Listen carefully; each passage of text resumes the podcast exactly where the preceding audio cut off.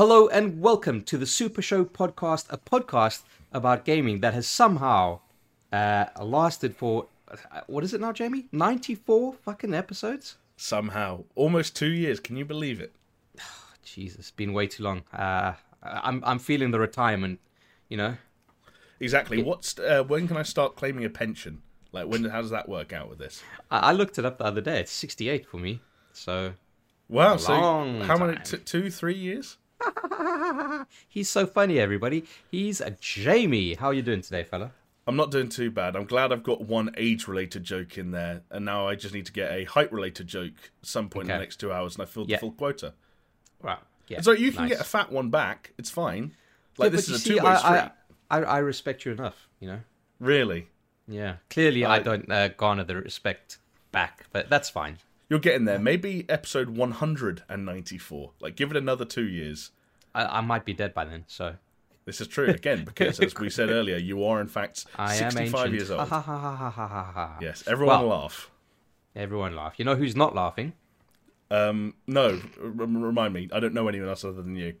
Alex everyone else Jones. other than you. No, he's dead to me. Don't know. Never heard of the guy. Yeah, Alex Jones, literally dead. He he jumped in it, and He uh, did. oh god! And now you know? You just put a horrible image in my head of the first podcast we have to do when someone does actually die. Like we can't.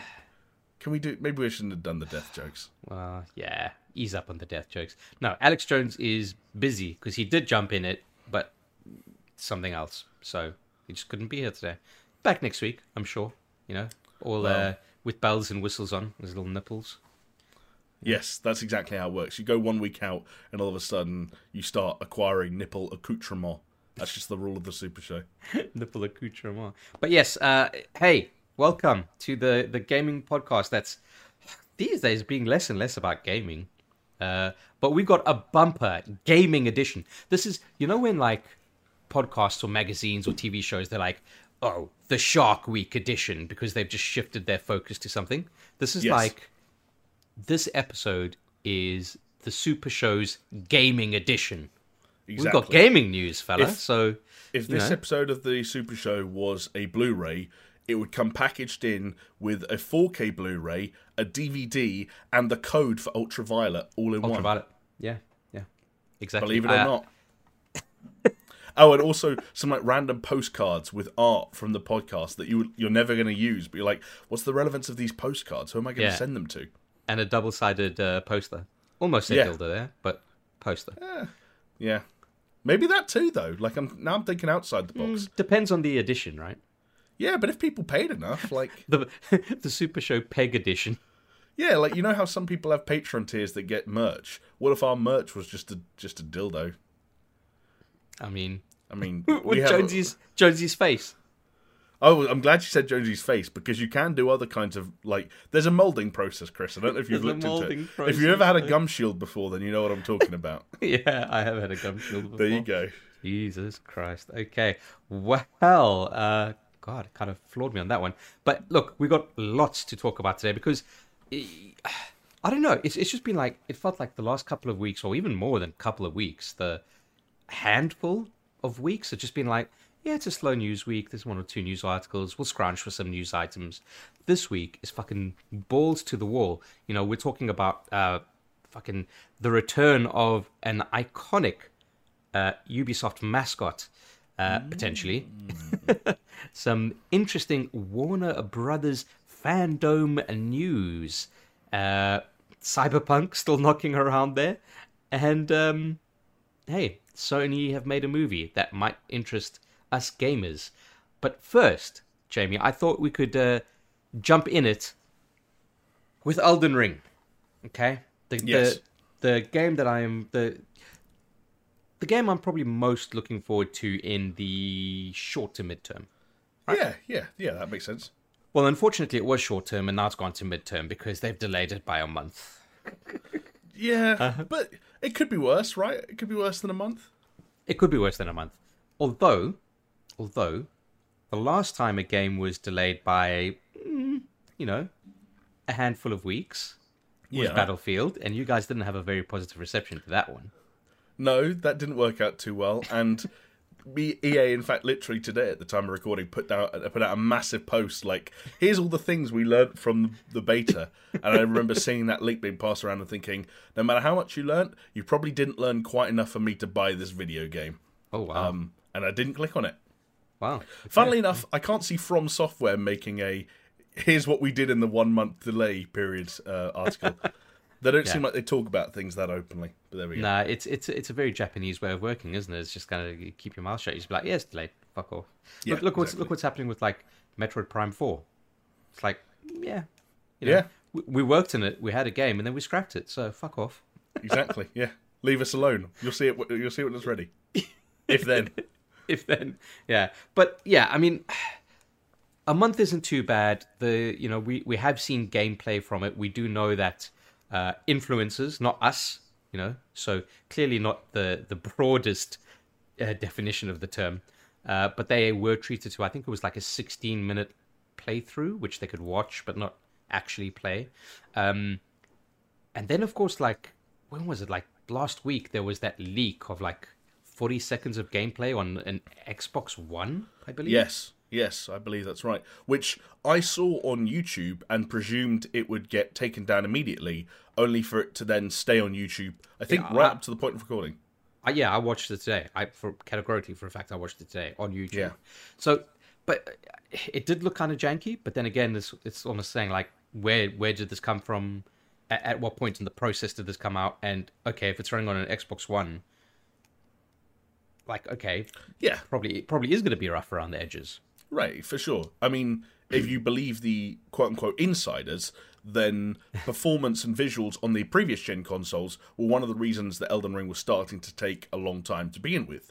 Yeah. So it's inevitable that if that leak was actually the game running on a base Xbox One, we're probably looking at the worst performing and worst in terms of visuals version of that game, which is somewhat comforting, right? When the only way is up. yeah, exactly. a weird way of looking at it, but sure. Uh, I'm going to take my. Um, I'm just going to decapitate Alex Jones, hollow out his head, Gotcha. and then use it as the Alex Jones conspiracy hat, if you like allow it. me. All right. Fuck Because tinfoil. Tinfoil's to 1984. Jonesy can wear the tinfoil hat on his carved Oh, out face. Yeah, you know, like like like like uh, like Leatherface. You know, just kind of like put it on. You know, Big time, big time. Halloween reference. Well, not like Halloween the the time, like horror movie reference. Okay, fine. Yeah. Um, but yeah, like that that video leaked, and then a couple of days later, it was like, oh, by the way, it's delayed by a month, and I, I you know, a, a part of me does kind of think that there might be a correlation there.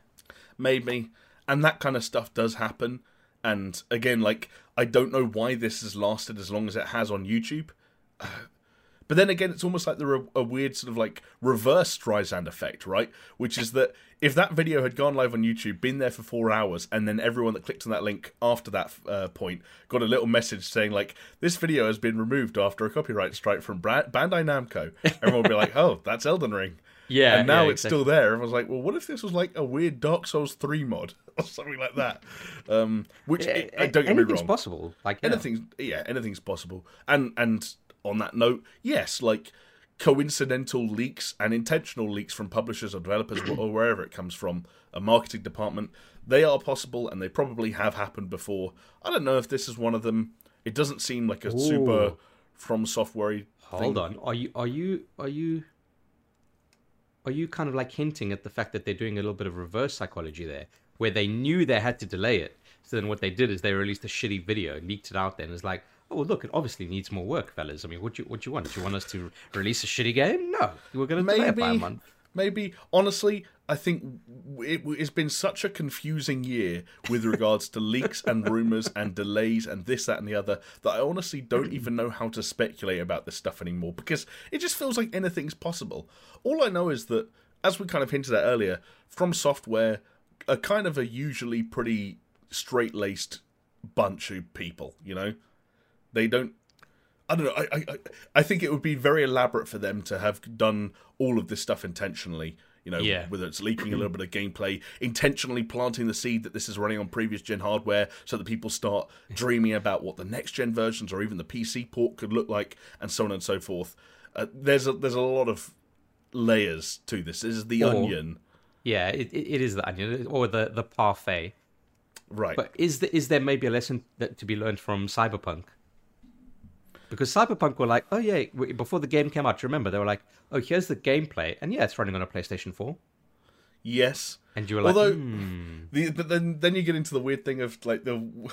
Again, this might I, I didn't think this would be the shitting on CD Projekt Red uh, episode of the podcast again, but the night is young, um, literally. But like the problem that they had, right, was that when they showed it running on a PlayStation 4 and an Xbox One, they were almost proud of it. And it was like, hey, here's this game running on a PS4 and Xbox One. And like you look back on it and like I don't know which PS4s they were using, but it wasn't the ones that we bought on store shelves. Like what the fuck? no, but it's also like, oh yeah, it was running that vertical slice where literally there's only two buildings that they, they've Yeah. loaded into the fucking Exactly. RAM. They fucking they played that game and like that that's the 10 seconds that runs at 30. Use that. It's like this is just him walking through an interior, but use it. yeah. Um, no, but what I'm saying is like maybe maybe they're they're taking the lesson and they're trying to scare people away from like the base PS4, Xbox One experience. Then Be like, Oh. don't don't play it like this. It's gonna be it's gonna be like this. But Do you want then to play it like that? If you want to play it like that, it's there. We're not lying, you know.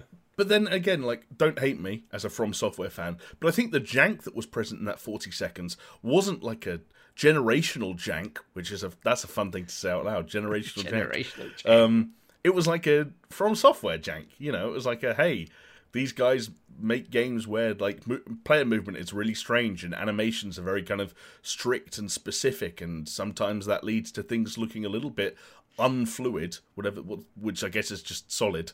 The opposite of fluid, right? Yeah, science. so you're saying it look? So you're saying it looked solid, yeah? Yeah, Chris, I want to remind you. I don't know how the UK education system like works relative to anywhere else in the world, but I was so bad at science that at one point, instead of doing all three sciences separately, they just combined them into two, and that's what I sat at uh, when I was sixteen. So don't expect me to know what the opposite of fluid is off the top of my head. Hey man, I I I stopped taking science like um midway through my like you know multi-year span stream because there's a point at, at at high school when it's like you need to lock in your subjects for like the next three years and then you'll graduate Oh, right sure, yeah. so i had chosen science i realized that i was really shit at it except for vectors and um uh, and non-ionic elements But Oh wow, there you go uh, practical know life knowledge. yeah, exactly. It really helped me. So, uh, mid stream of that, I, I broke the stream and I just went and did history and picked it up, and I was a, year and a half behind. And you know what? I didn't do too badly because history is a dope fucking subject. So there you go. Yeah. Boom. Do you know? I, I, I, that sounds like a solid move. I say fair play to you. Yeah, well, you know, that is what it is. But look, going back to it, so Elden Ring has been delayed February 25th. Okay, which which kind of Yeah. It, it's this weird consequence of now January's looking kind of sparse. It is, right? Like we were kind of joking about how the first three months of next year kind of looked Yeah. absolutely mental. And now it's kind of just like, well, February looks hot. Um, and uh, everything else still looks solid. I'm looking it up now, so yeah.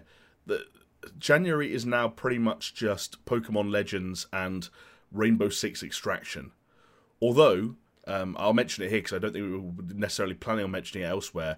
The Yeah. PC port for God of War is coming out in January, so I Oh, guess yes, some mate. people look forward to that. But yeah, February by comparison with key players including Dying Light 2, Horizon Forbidden West, the Destiny 2 paid expansion, Sifu, Saints Row, um, and now Elden Ring. February is is it's it's hot. February's it's spicy. It is spicy, Man. Chris.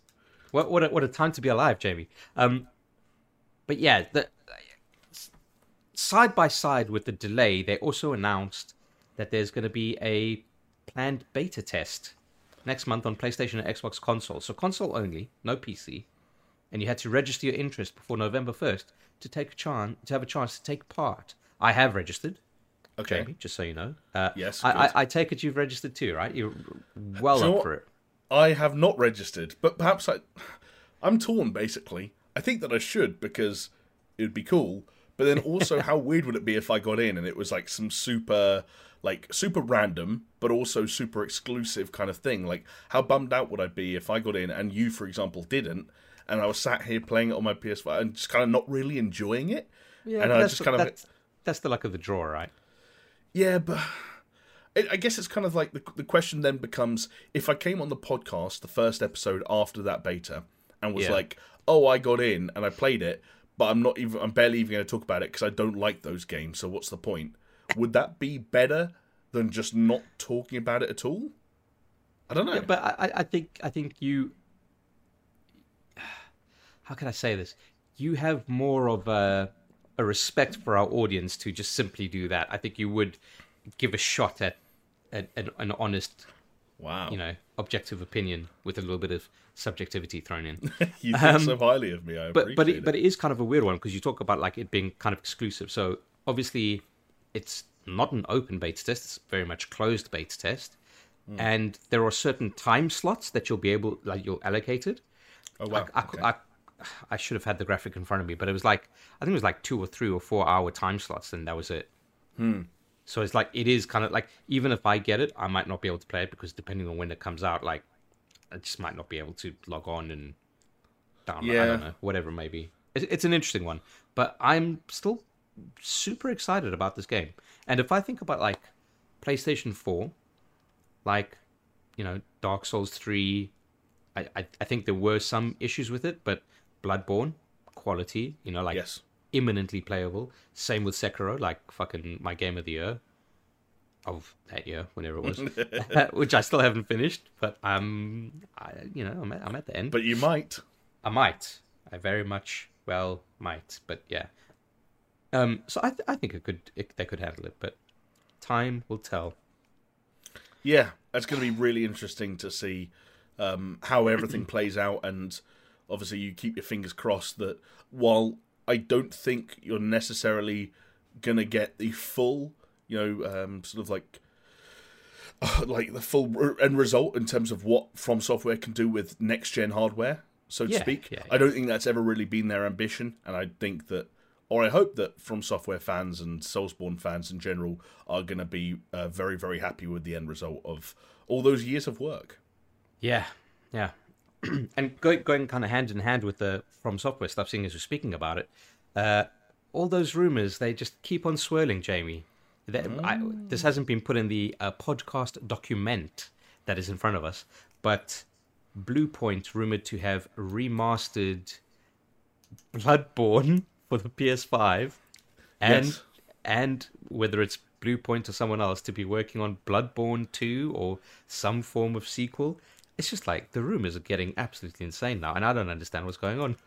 Yeah, If I, I'm I- I'll perfectly honest, honest. I don't fucking understand either, Chris. Like, like we said earlier, the, the, the last year or so, in terms of rumors and leaks and speculation, it's just it's been completely crazy. Um, Do you think it's? Do you think it's like? Because obviously all the lockdown and, and a lot of people are still working remote, even though lockdowns have lifted lifted like mm. largely around the world. But it's still this kind of like bedroom mentality of like, well, you know, I've I've closed the 50, 50 tabs because I, I you know I I did pleasure myself, and now I'm just sat here in my um post ejaculate depression, and I need to kind of think of something to do. So what I'll do is I'll come up with a rumor and just kind of spread it. maybe. Oh, and by the way, I work for Gematsu. Yeah, exactly right. Here's my Twitter account. Yeah. Please let everyone follow me. I don't really know because uh, the, the, the, there's that side Ko- of things. Koji- Kojima, uh, fucking Bloodborne 2, uh, fucking oh, Silent Hill, like all of that shit. It's just like, where is this coming from? Bro, and and yeah, like I, I'm not going to bang on about them, but because you know we mention them every other week as it is, and some of them will get name dropped again later. But it's like you go back two years, and it, I think I made this joke before. It was literally Jason Schreier or bust in terms of rumors of, or leaks about an upcoming video game that might be years away. He would write some big article. He would usually write about something else and then put the leaks inside that article. Like he'd write about you know workplace in you know environmental issues, and then also say like, by the way, the next Assassin's Creed is this game because that's the way that Jason Schreier's head works apparently.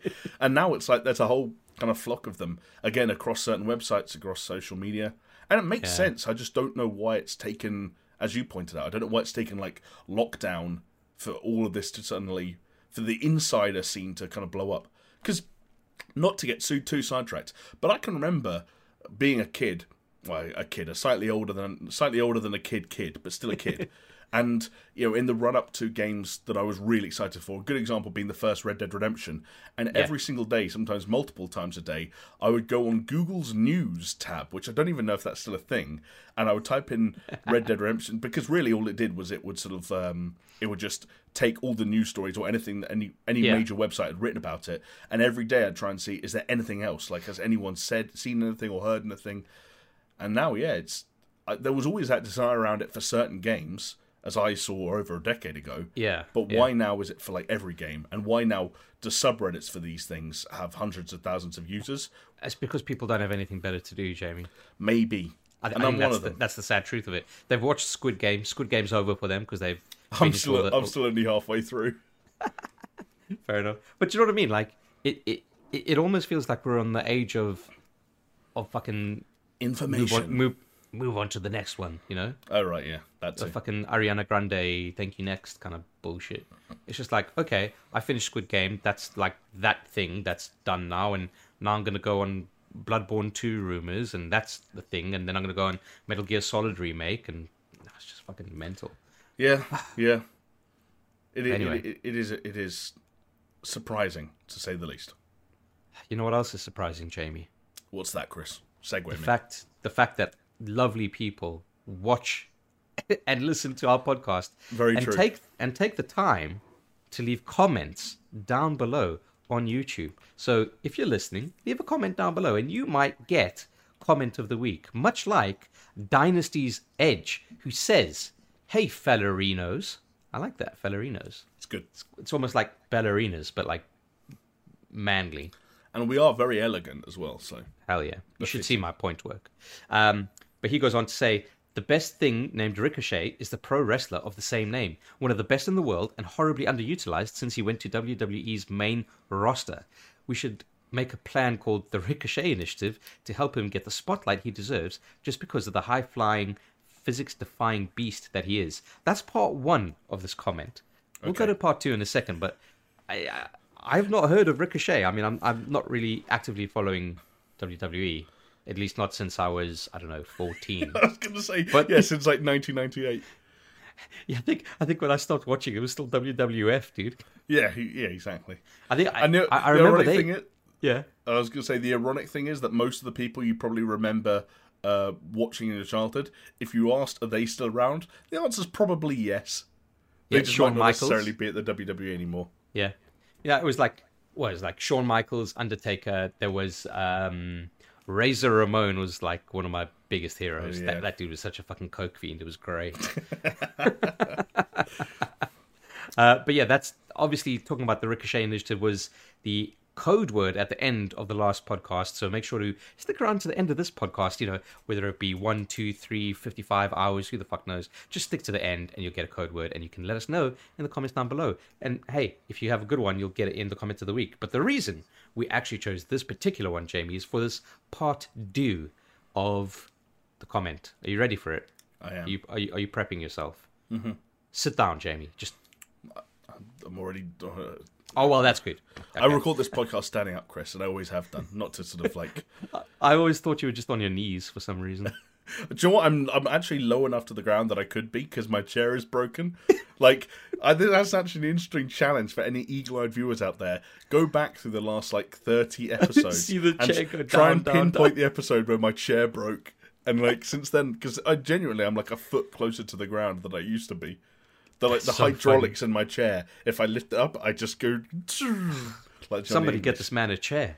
Um, Literally, like I've been, I've been on the fucking what are they called? Uh, I've been on one of the chair websites every day for like the last um, two months, being like, can I afford? Can I afford that? Well, you know, Can you I know, IKEA make gaming chairs now. Yeah, but um, it's it, you know what? I, I, I- not to again. I'm going on tangents all the time. I'm sorry, Chris. It's because uh, it's because it's just you and me, and you give me so much energy. I just feel kind of liberated. Um, nice, I like it. Cool. It's basically I, I just need to. I need to. Do you know what I'm going to do? I'm going to pay my taxes first, and then see how much money I've got left because I'm a Always. sensible adult. Always a wise idea. All right, now sensible adult part two of this comment. and he goes now to my question, my sirs. Are you guys fans at all of the James Bond series, whether it be the films or the games? If so, have you seen No Time to Die, And would you do a spoiler cast focusing on it, its major twists and turns, and possible or preferred actors to take over the James Bond role? The film is still a hot topic at the moment and probably will be for a while until people can get back to moaning about the newly hired James Bond actor again. um, it's a good question. Uh, you've seen No Time to Die. Yeah, I have. Okay. I haven't. I don't know when I will because it's just kind of a, a strange time in the world. Uh, I think I want to see Dune first because that came out today at time of recording. Yes. But anyway, um, but I, I have a fair amount to say about James Bond as a series. Uh, Let's get the, into it. especially the, the most recent James Bond iteration of Daniel Craig. So, um, I'm going to start off by saying I think Casino Royale is the best James Bond film, even above GoldenEye. I'll fucking say it outright. GoldenEye second. Don't get me wrong, Okay, but yeah. fucking I don't, something about Casino Royale, probably Eva Green, but something about it just really kind of fucking it, it was perfect, and I, I really like the kind of grounded take on it, and the fact that like the only gadget that was in that fucking movie was his Aston Martin had a fucking defibrillator in, the, in the cubbyhole for True. whatever god whatever goddamn reason that that was. Yeah, no, true. Um, but yeah, and, and then for me it was like each successive one, which just felt like just getting worse and worse and worse into into a territory where a, a part of James Bond that I've just have grown to completely and thoroughly dislike, and I know that that is an unpopular opinion. Look at the fucking banner on the YouTube channel that says, you know, hot takes and trash opinions. So there we go. I'll give it to you. Um, Spectre was terrible. Absolutely goddamn terrible. It's like going back to that Roger Moore era of like cheekiness, sassiness, and and and uh, oh, all these fucking kooky gadgets and shit, and, and lasers, and you know villains that were fucking tweaking their mustaches and shit. And it's just like, come on, like it could have been so good with Spectre and having Spectre behind, like you know, the author of all of the fucking pain. But it's just like, come on, man, come on. It just, it just, it didn't work for me Yeah. You know um some cool shots don't get me wrong and and skyfall i enjoyed the first half of skyfall i didn't like other elements of skyfall Oh, right. like the the ending of skyfall when it just kind of turned into fucking home alone i was like okay Interesting. cool Interesting. whatever Fair and then also the fact that like i don't know javier bardem's uh villain was it silva just kind of Yeah, Raoul Silva or something. yeah like just kind of really fucking weird the way he was I- portrayed I But thought it was fair an, enough interest, an, an interesting weird. But you know what really fucking got my goat on that one? You know what grinds my gears, Jamie? Tell me. They have so Silver like hijacks a, a tube train. Yeah. I, I understand why they did it, okay? But he un- he hijacks a tube train and he fucking crashes it, and there was no one in that tube train. I, yeah. I, I don't really remember. I, I remember the tube train scene because I remember it crashing through almost like a wall. Yeah. Uh, into like And it goes down like a fucking tunnel or something or whatever it was, and it's just kind of like, ah, come on, like because I think in the in the com- couple of scenes before that there were people in the fucking tube, but I, I might be misremembering. But it's Uh, just a yeah, very much I a case of like, it, it was like in Spectre. I think it was in Spectre when he when he's in Italy, right? And he's doing the car chase in on the streets of Italy, like after he goes to that Oh, right. Spectre meeting or whatever. yes, yes, he's escaping And the, the meeting. The the streets of Italy were empty. No cars on the road. And and it's just like you, you've sucked the realism out of these films by not doing those things. Yeah, I mean, James Bond. I know what you're going to say. quote unquote realism. yeah. Yeah, exactly. Like even even the quote even the uh, aforementioned grounded Casino Royale used a lot of quote unquote realism. You think about all the stuff that happens at an airport compared to what airports are like real in real life, yeah, but at least it was populated with people. It wasn't like an Yeah. empty airport, including Richard would- Branson. Exactly. Right. So there you go. Um, but yeah, what what are what are your thoughts on the the kind of latest iteration of? Oh, I, I will say my favorite Bond is uh, Timothy Dalton. So that probably tells Ah, you everything you need to know about what I like about James Bond and what I don't like about James Bond. I, well, kind of because, but then again, you're a little bit all over the place. Like, I th- to to have your favorite Bond be Dalton, to have Yeah. kind of enough love for the Brosnan era that GoldenEye's your second favorite, but Yeah. then to have Casino Royale being your number one, so your introduction to the Craig era kind of like is as good as it gets, but then everything else post Casino Royale you're not hot on pretty much, with the exception of one half of Skyfall. Um, yeah. it is a little bit of a roller coaster. hey, that that's what you're here for, baby. I guess I'm, so. I'm, you know, ups and downs with me. Yeah, Bond's one of those things that I almost don't have any hot takes. Um, trash opinions, that's not for me to decide. But hot takes, I think my roller coaster is a much more kind of like it's more of like you know the thing. It's not actually a roller coaster. It's just one of those things that goes around the whole park really slowly, and you can just sightsee from it. It's one of those. Um, Yeah, fair enough. A, a, mea- a meandering stroll, like and and I think it's because like I was, even though like a lot of kids, I think you know, not just in the UK, but probably around the world nowadays, I was brought up with Bond in the Yeah. same way people are kind of brought up with Star Wars and shit like that. Um, I was never brought up like with a particularly like critical eye. Like for I think the easiest example I can come up with is my dad, who is actually like he's a pretty fussy guy in terms of the things he likes and doesn't like. But the thing I remember him loving about James Bond growing up was Sheriff J.W. Pepper, who is a very controversial character in the eye of some hardcore Bond fans. That gives you like the idea of what my what Bond was like in my household. A lot of love for the Roger Moore era, a lot of love for Sheriff J.W. Pepper and his borderline racist comments. Um, yeah, yeah. that's that's the Scottish, my dad's Scottish sense of humor. Uh, Um, and I think that meant that like up until so like post sort of like I'd say around sometime, but probably between Quantum and Skyfall, when I became an adult and I was like, oh, start thinking about these films slightly differently. I kind of just it wasn't that I didn't care. It was just like they were all just good. They were all just Bond films. Like there were better ones and there were worse ones, but yeah. and You that- see, I, I, I don't yeah. think I'd have that much of an opinion if I didn't enjoy Casino Royale so much. Because it's almost like Casino Royale came out and was like, here's a new direction for Bond, right? And whenever you do that, you're kind of asking your audience, like, hey, you know, they're almost holding out their hand saying, like, take my hand. It'll be okay. Trust me. And I did, right? And I liked what they, you know, I picked up what they were putting down, Yeah. Jamie. All right? that's fair enough. and then it's like you know a more gr- grounded bond less reliance on gadgets and you know the gags were still there the jokes were still there but they weren't like goofy shit right Yeah, and then and then like i think they tried to continue it with quantum of solace but quantum of solace was just like properly dull yeah, it was a non-starter. Yeah. yeah and then they just kind of started reading back on that and started saying like hey what about if we fucking go back to roger moore and fucking all that shit I don't think I don't think it ever quite, quite got to that point. I think I think the the, the the the thing I can say about Bond is that like I think a lot of them have just been products of their time, um, which is why you know like you go back to certainly like the the latter day Connery and the Roger Moore era. There was like Yeah. a certain like campiness to it, which is Yeah, why like the edge started to increase with Dalton in the late eighties, which is why the uh, all the Brosnan films, like pe- lots of people love Goldeneye, but if you go back and watch Tomorrow Never Dies and The World Is Not Enough, they are just '90s era action movies at Yeah. heart. Um, I, not- I got a lot of love not- for world is not enough though Bro, Tomorrow, Tomorrow Never Dies and The World's Not Enough aren't that bad if you watch them as '90s action films. Yeah, J- just done. what was that? The last one you Die, did. um, Die Another Day. Oh, That's- what a fucking, that what a was a- dumpster fire. That's a stinker. That's a stinker. Like, yeah.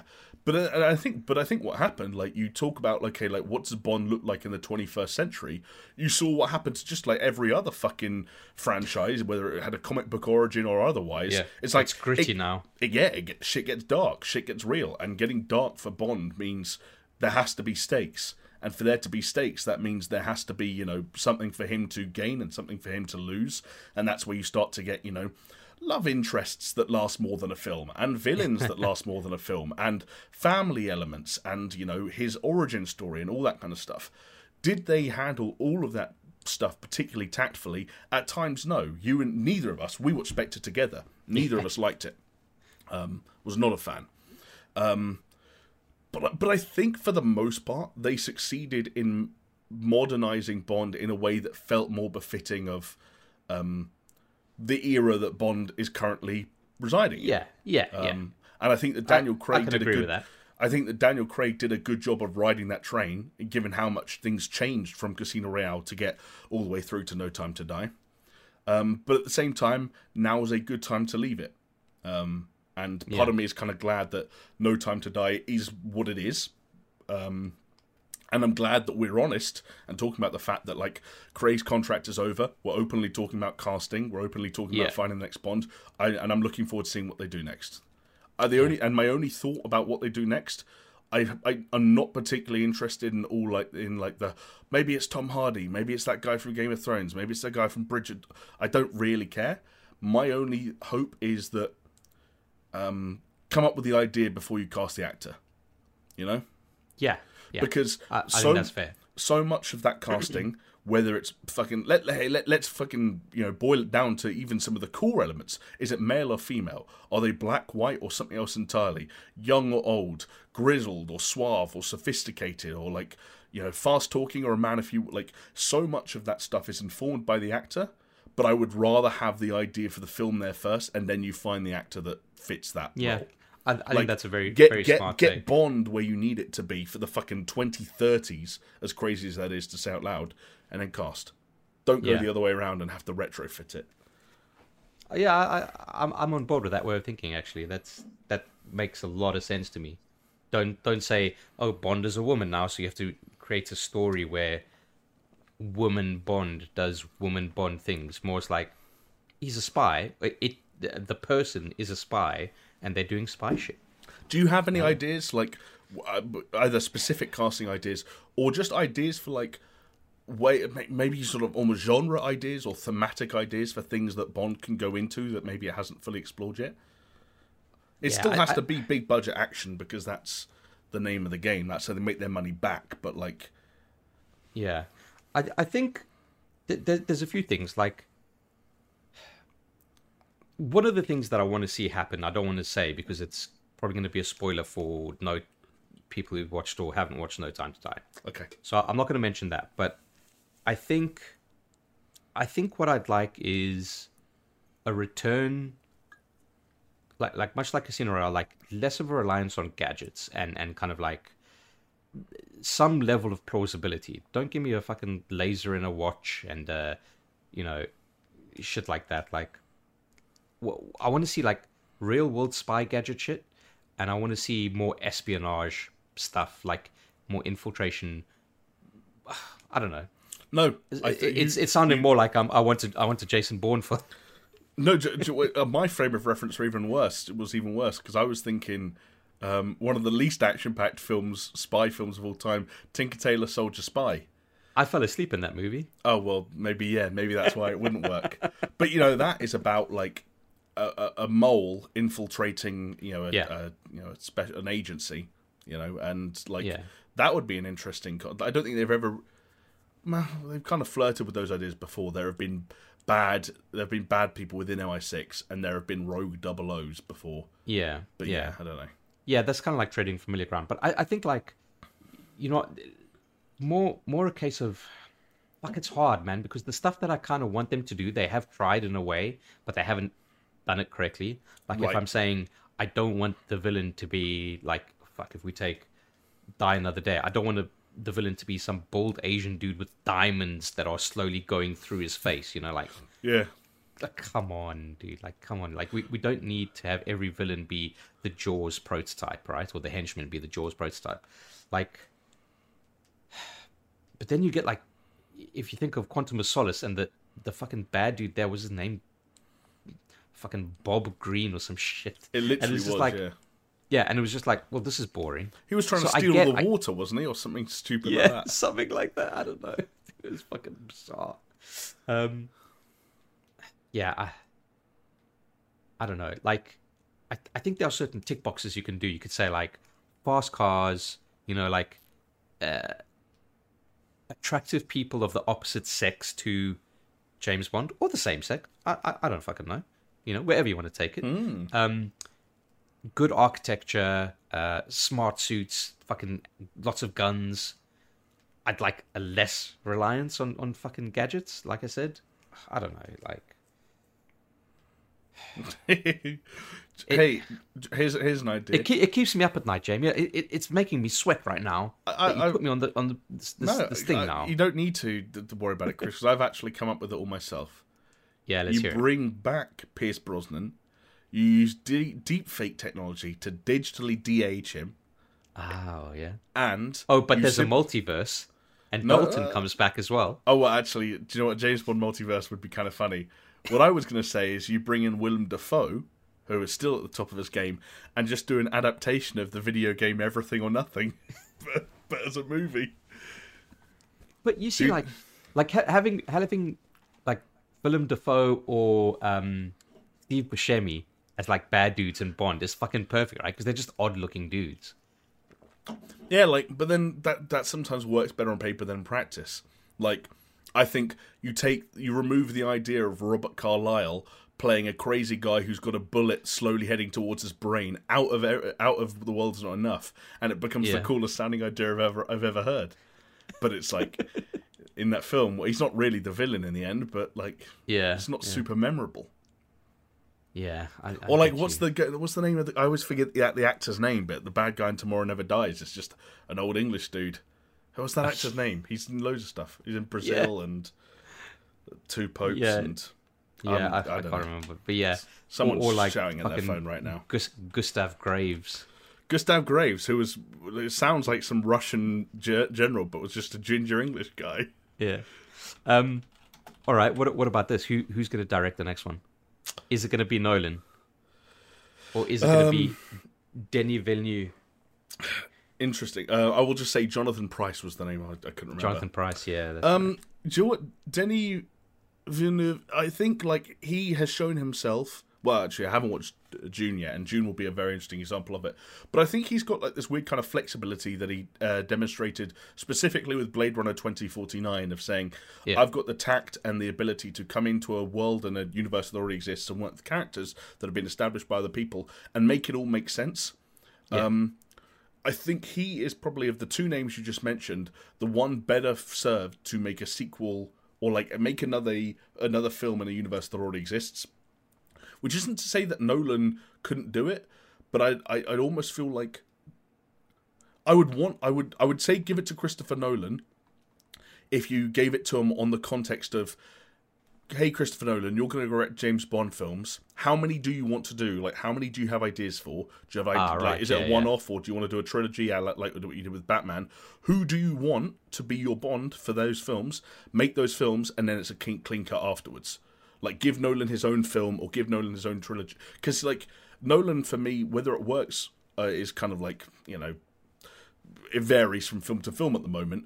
But he's like he's he's more about like the big ideas. yeah. Um, Yeah. and definitely. and I think if he's got one for Bond, let him do it.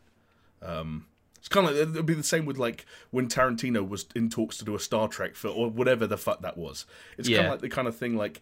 Don't let Tarantino do the third Star Trek film in the fucking Chris Pine universe or whatever it was. But if, but at the same time, if Tarantino has a separate Star Trek film he wants to do, talk to him. Like, Yeah. find Let- out what that him do Let him do it. Yeah. Um, so I don't know. Yeah, Danny Boyle was at one point involved in um in the Yeah, in No Time to. Die early stages, and then apparently there were creative differences, and I think they kind of walked back some of the more crazy shit that he was going to do, and he was I think he was even at one point working on it with the Trainspotting guy, uh, that author. I Oh, right. I might have made that up, but like that sounds kooky. I wouldn't have minded seeing like what the full full on like you know unflinching version of that would have been. Yeah, you see, this is the thing. I think, as much as you say like what you'd like to see from a new Bond film, it's also saying like what you'd like the director to bring to it. And you say stuff like that, like i- if you think like I'm gonna throw it out here. Let's say Sam Raimi to bring in some horror elements to Sure. Bond, like that. That that's something that would like seriously interest me.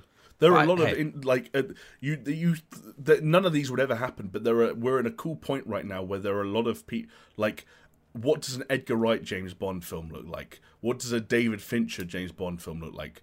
What does a what does a what does a Wes Anderson James like? You can pluck out na- you can pluck out no, but seriously, you can pluck out names and be like, what the fuck does that look like? Do you want to see it? Like, kinda.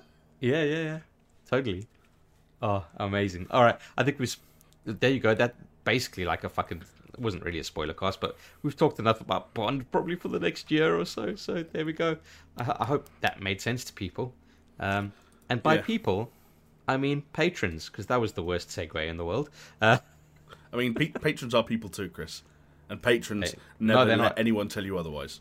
They're not people. They are legends. They are gods among men. stand corrected. and in fact, I'm going to name a few because what these people have done is they've deemed it worthy of opening up their wallets to support the Super Show to allow us to continue doing what we do, which is talk a lot of shit and um, put it in a wrapper that says, "Hey, maybe it's about gaming." kind of. Um, and I am, of course, talking about Aaron Cameron, Athletic Gravy, Jesper Camdal Nielsen, Leo Merger, Magic Grits, Mindful Pig, Nathan Piers, part of the 0.24%, if you know, you know, Pastors Guild, Scary Omen, Starfall Kid, Zach Cream, and Jamie, the big boys are here. I'm talking about Brett Z, Doppler, Geometric Potter, Hacksaw Book Reed, Manuel Caribbean Puppy Guerrero, and the, of course, you know, everybody's favorite, Peaswad. Uh, Oh, yeah. Would you say Caribbean or Caribbean? I would say Caribbean. Um, Yeah. because I think that's how we say it in this country. Like we don't say Johnny Depp wasn't in Pirates of the Caribbean, or maybe he like maybe he was to some people, but he wasn't to me. That wasn't the film that I bought tickets to. Wow. Can you imagine if they were different films? Interesting. Well, parts of the Um, Caribbean and Pir- well, yeah, parts of the Caribbean was the was the Triple X uh, spin off. oh, I see. Some great scenes. Yeah. Jack Swallow. Uh, yeah, that yeah. No, you know what? Well, let's roll with it. Let's roll with it. I don't know why the male is doing the swallow. I don't know what kind of a film you're making. It's slightly different to the one that I was making, but yeah, okay. Hey, th- listen, it's it's the year 2021. You got to cater to all tastes, buddy. You do, yeah. No, you're clearly catering to your own, and I love to see that a director who Oh, puts wow. his own uh, own desires first. Well, there we go. Ah, well, Jamie, if we are a gaming podcast, then goodness gracious, we've probably spoken more about James Bond than actual gaming. So we got to get it back onto the gaming track, okay? Good idea. Tell me what you've been playing, buddy. Um, I'm glad you asked. So I've actually been spending a lot of time this week with James Bond 007 Nightfire for the Nintendo GameCube. Yeah, what about Bloodstone?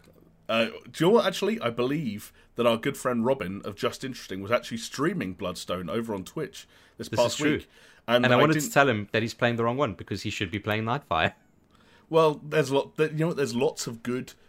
I'm going to say something controversial. There's lots of good James Bond games that have been released over the years. Bloodstone would be remembered as one of the better ones had it come out at a time where more people had an appetite to play James Bond games. That's fair. That's fair. Like had Bloodst- had Bloodstone come out instead of um, From Russia with Love, um, I think people would be uh, far more hot on Bloodstone.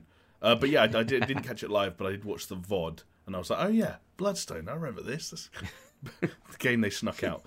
Shame though, because I didn't actually play that or any James Bond game this week. I was just trying to make a joke. Um, Wow. That's that's why people come to us for jokes. For the jokes, um, do you know what's less of a joke? Mm. How much I'm struggling to get to grips with Crysis Remastered. Um, 'cause I, I, I, You were so you were so hot on it last week. I know I was I was I was positive about it last week, but I think if you go back, I was it was in the early stages of playing through the first Crysis in its Yeah, which you state. said you hadn't played. before. right, and you know how maybe in terms of visuals and performance there was perhaps something a little bit lacking, um, but that I was intrigued and encouraged to get to grips with it further because it's sort Yeah. of slightly more open-ended design got lost as the series went on and I wanted to experience that. It turns out I am wrestling with it far more than I thought I would. And I just What, felt like what, I needed what are to you on now? Still the first one. Still the first one. Um, and I just felt like I needed to come back this week and kind of clarify that actually, I think, with hindsight, some elements of that game have not aged particularly well.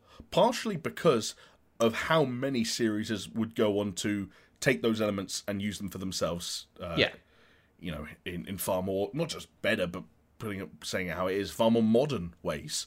Um, Even ironically, Far Cry that was a new Far Cry just now. Like, if you want to talk about open-ended game design and approaching bases or outposts filled with enemies and approaching how you want and scouting shit out, um, there's something about Crysis's approach to that that feels as old as it is, uh, which is not surprising at all. But when you combine that with the fact that I think the controls are a little bit iffy, very much Yeah. a game made for the PC first, and um, everything else was an afterthought um, Yeah. to the tune of years. Uh, it's been it's been tough. it's got it's got strange like the AI is a little bit off. The difficulty spikes that result from the AI being a little bit off are kind of frustrating at times. And I just yeah, I wanted to say that it's been more of a wrestling match than I thought it would be, getting to grips with it. Yeah. But What do you do? You think? Oh, there's a but. Okay. there's a but, and I don't know if this is it actually. This probably is going to move slightly away from your question. I apologize if so. We can loop back around.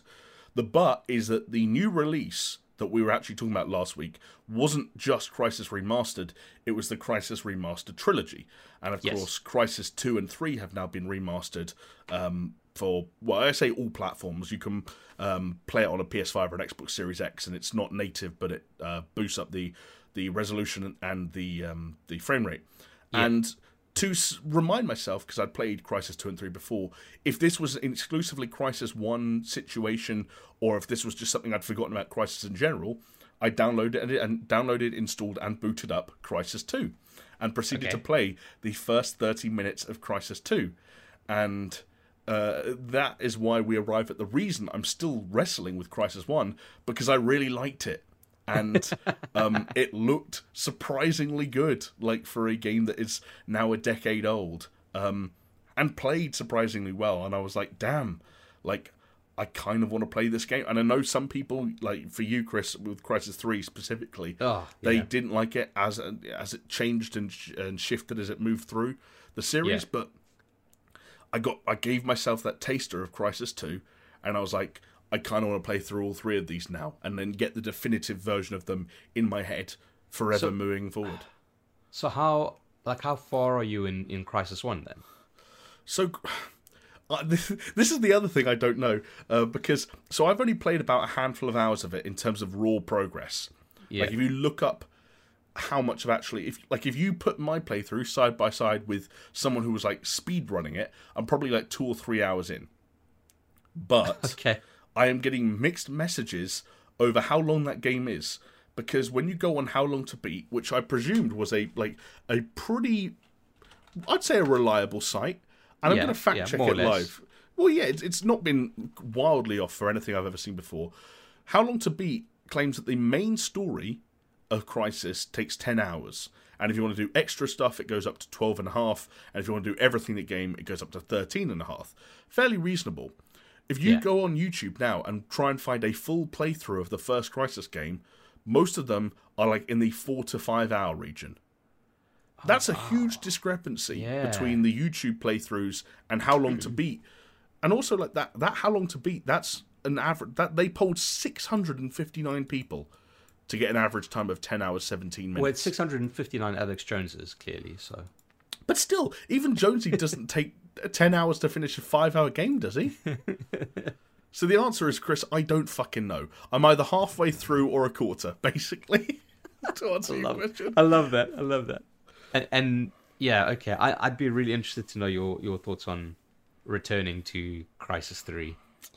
Yeah, I, I I already know kind of the way I remember Crysis Three, and it's kind of what you touched on when you talked about it last week, is that it was them trying to reconcile some of what they'd lost in the transition from one to two, but in a way that still worked on uh, what were then pretty you know weak consoles relative to what Yeah. the PC scene was like at the time. And what that meant was exactly what you talked about corridor, open area, corridor, open area, corridor, open area, where the open areas were there to try and remind people of just how open the first one was. yeah, yeah. But yeah, Hey, but you get a reflex bow. you get a bow, and, and as we know, bows are cool. Bows are the ultimate stealth weapon. Um, so we'll see. We'll see. I've Yeah, also. that's I've- what, that's what I want to see in the new James Bond. Bows. what about suits though? Like, what about like a Crysis style exosuit in the next James Bond? What about James Bond is a guns expert, and he goes to a guy called a sommelier, and he gets a bulletproof uh, suit tailored, Ah. and he stays at a hotel called the Continental. and then M kicks him out of MI6 and then starts texting loads of people saying, "Hey, just so you know, James Bond is excommunicado from MI6, and uh, can you everyone go and kill him, please?" And James Bond has to go out into the middle of the desert where he left the bad guy from Quantum of Solace and chop his hand off to get forgiveness. And also, Halle Berry returns, reprising her role from Die Another Day. no, reprising her role from Swordfish, and she just gets her tits out for another big payday. Yeah, James Bond has to do some hacking, and he needs he needs some support. He's got a, he's got he's getting a blowjob while he's oh god. Can you imagine the mix of genres? Ah, Yeah. Anyway. I can. Weirdly enough, I think we just Yeah, accidentally created another porn parody. I'm not gonna lie. I like it. It's almost like a Venn diagram of all those films, and they yeah they weirdly kind of fit together. Yeah, we can make it work. We can get Hugh Jackman in there somewhere. But um, yeah, maybe. All right. yeah. So, so Crysis trilogy. Anything else? Um, I was going to say that I have finished Kena Bridge of Spirits because I'm continuing to try and try and do clean up and and get things off my plate, Chris. Um, and uh, that game is good. I I've got some uh, perhaps to be expected. I've got some reservations about it now that I finished it that I perhaps didn't have when I came to it after a couple of hours. Um, yeah. But I but I think as like a debut, I think what we said at the time, right? For as a debut game for that studio, they did a really good job. And one of the things that I wasn't sure about at first, but that did grow on me, was some of the narrative hooks the game had. Because I wasn't completely enamored by the voice acting or the writing in what I would describe as the game's first arc. And you Okay. realise that actually it uses a similar structure for what are essentially three distinct arcs. Um, and I thought the second and third were much stronger in terms of some of the, not necessarily even the writing, but just the storytelling and the vi- the visual Yeah. storytelling, especially. I guess And, that's something yeah. that they need to need to kind of learn, right? Because it's if if you take like, hey, let's make content on YouTube, it's like all your important stuff needs to be at the beginning, right? Yeah, yeah. It's, it's interesting. I think that I, I, if they learn the right lessons from Kena, they could be set up to make uh, a phenomenal kind of like uh, second game. Um, Yeah. But I, yeah, I just wanted to say that um, I very much enjoyed Kena. I think that's a top tenner for me. Wow. Like it's Would like it's like a high, like a low top ten. It's like that's like a that's like a nine on a on a top ten. Yeah. Would you want the next game to be Kena 2 or something else from the studio? Damn, good question. I think there's room for a Kena too. That's not a spoiler per se. Well, actually, okay. I, I, I don't want to spoil anything. There is room for a Kena two, given Kena and the role she plays within that universe. But Yeah. without going too deep into spoilers, they would they would have to think of other elements as ways to um, support that melee combat system, where essentially like uh, a lot of the the powers and abilities that Kena uh, gets during the over the course of that game won't be as relevant or as readily readily available to her in a sequel. Um, Yeah. so to speak. So they'd have to think of new solutions for that stuff that could be cool. But then again, if they want to do something entirely different like that, that's fine as well. Yeah, I, I heard that that studio, uh, Ember Labs, they're working Yeah. on the new um, James Bond Bloodstone? 2. There we go. I'm, I'm so glad. I can't wait to see how James Bond uses the rot to uh, get rid of weird fungus. That's uh, exactly what I always wanted. Can I ask you a question before you talk about what you played this week? It might actually Sure. tie, tie into what you have or have not played this week. I mentioned like Kena uh, in with regards to poten- potentially being in a end of year top ten, and obviously we're now in late October. A lot of big games have come out. Not much left to come out. People are starting to share their kind of their early things on top tens. Do you get depressed every time you read one of those? Because I do. I think I've played so much. I'm like, oh, I didn't play Metroid Dread, and I didn't play that Death's Door, and I didn't play, you know, what have. And I'm like, oh man, did I?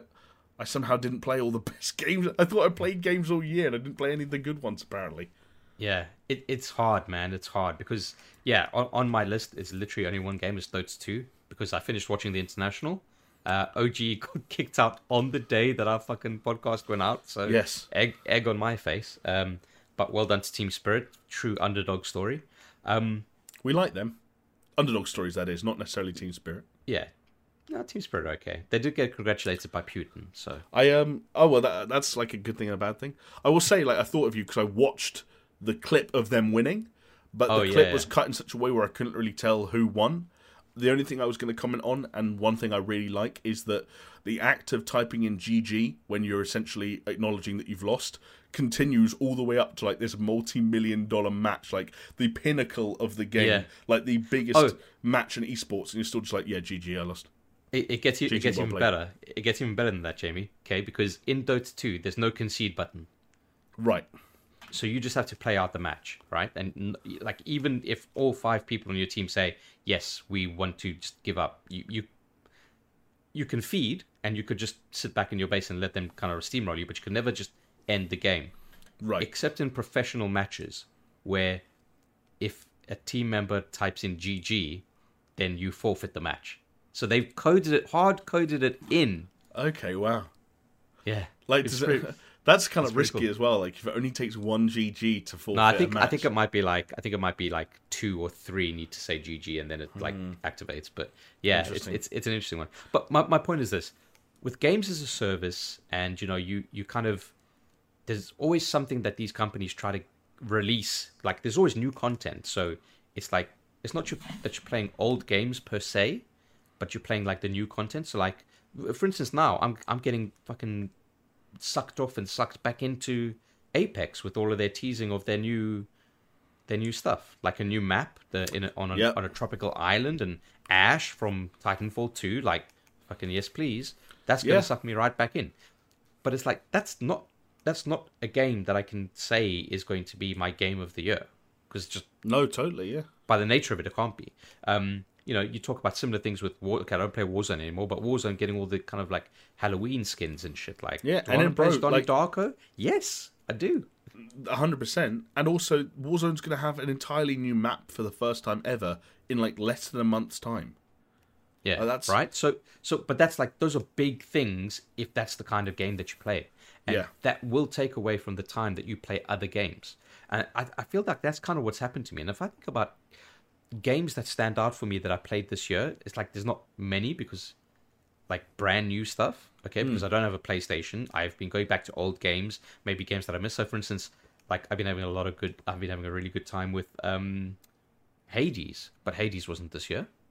No, I know one game Right. you played that was new this year that you liked. Yes, Psychonauts 2. And I, Yeah. I need to go back to it and finish it. But that that's in the running for my game of the year so far. But but I want to play Metroid Dread. I just haven't Yep. been able to afford it. Um, You know, I think of a game that I played that I really enjoyed was Chivalry 2. But I can't say that it's my game of like it's not a game of the year, but it's a, a solid multiplayer jump in, jump off kind of thing. That's the thing. That's so the it's thing. just kind of like it's just kind of like a it's it's been such a weird year for me, and it's a weird week for me as well because I obviously focused on watching the international, and that ended on the weekend. But then I've just been so busy with work that I, I only Oh. had one evening to try and play, and I played some Dota 2 just to kind of get back into it. I haven't played in like what like two months, maybe more. Got Hmm. I played two games, got absolutely demolished in both of them, and it's That's just that's like, that, sounds like you. Were you feeding again, Chris? Thanks. Were the Russians getting angry? no, I wasn't feeding. It's it's a team game, so Well, I heard, I heard I heard different. There's a Russian man who seems convinced that you were feeding. yeah. Yeah, Uh, he reported news. you to Gabe. Fake news, buddy. Go go go write it on your Truth Society app or whatever, whatever Trump's new app is called. Um, Apparently that yeah. Well, no, let's not get sidetracked by that. But yeah, uh, but yeah, uh, the the other thing that I try and do every week, obviously, is stream, and I didn't find the time to stream right. this week uh, for various reasons. And I, I I would say so. Time of recording, it's Thursday night, and I would say that, yeah, you know, I would say that uh, I would stream on the day that uh, this goes up, but I am actually very busy. I'm meeting you and one Alex Jones for chicken wings, and I Believe it am or not. maybe maybe I should stream that. Just do it. Let's do it. Uh, just chatting. Would you guys be up for it?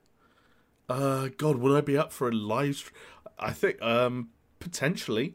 It, I I don't. I, I'm trying to figure out how awkward I would get, like eating on camera as a as a Nom, unique nom, prospect. nom. Exactly. yeah, muck, like- mukbang, dude. It's okay, yeah, that's the territory now. Do you know what? It'd be cool being a professional mukbanger. To maybe, maybe tomorrow's where it starts. I don't know. It's your stream. It's your call. Well, you know what, Jamie? Tomorrow never dies. So It does.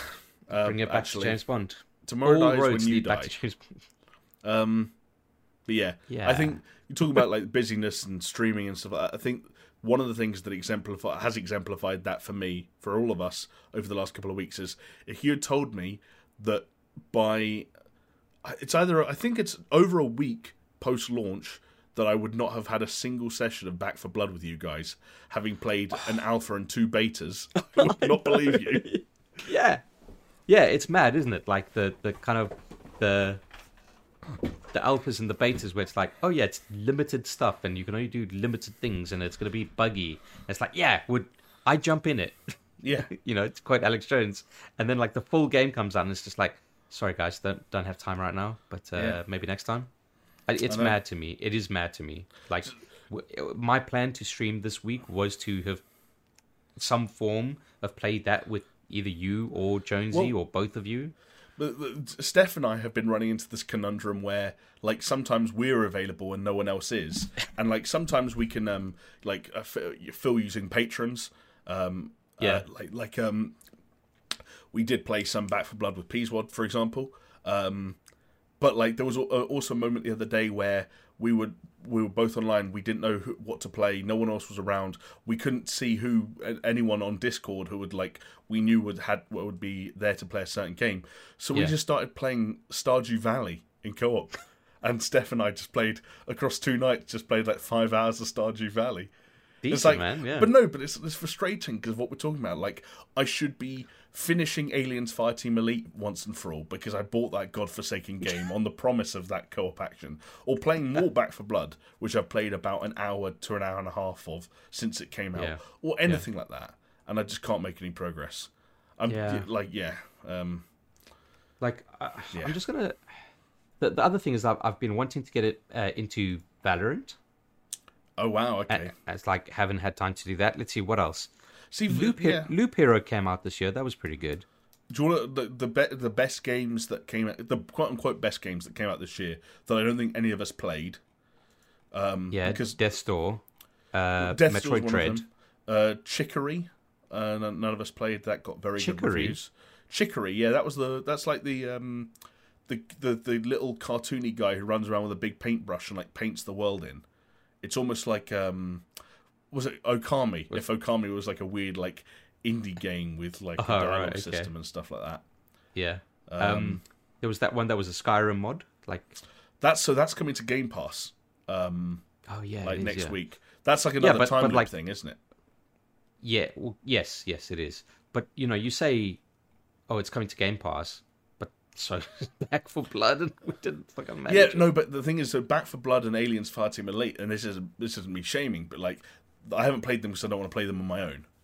Yeah. Like that, that's the like when it's stuff that's like single player, like like like Kena was. Like I'll I'll just finish it eventually.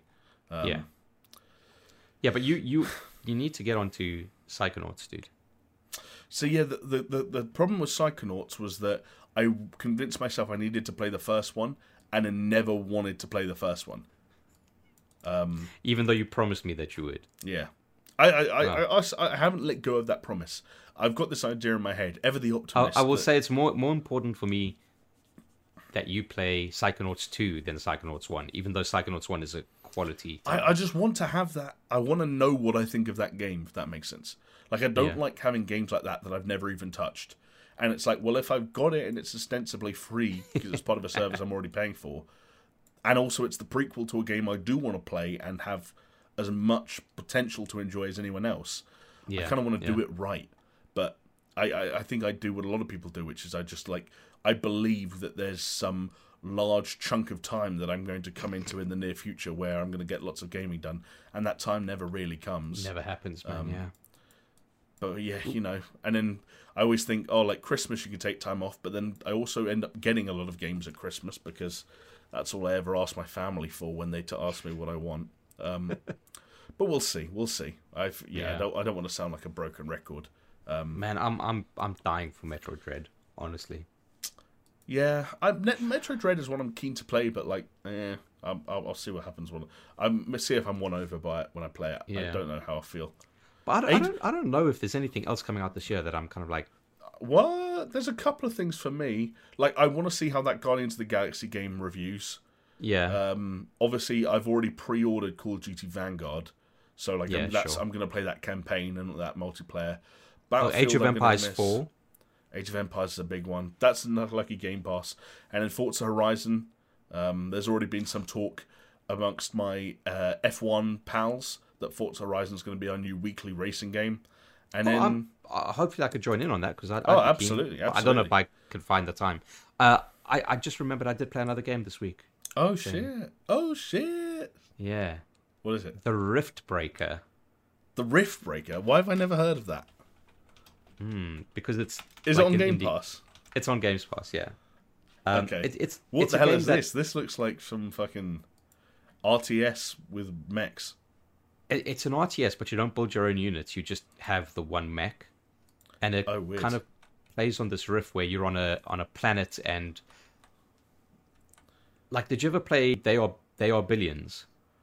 No, but I remember it.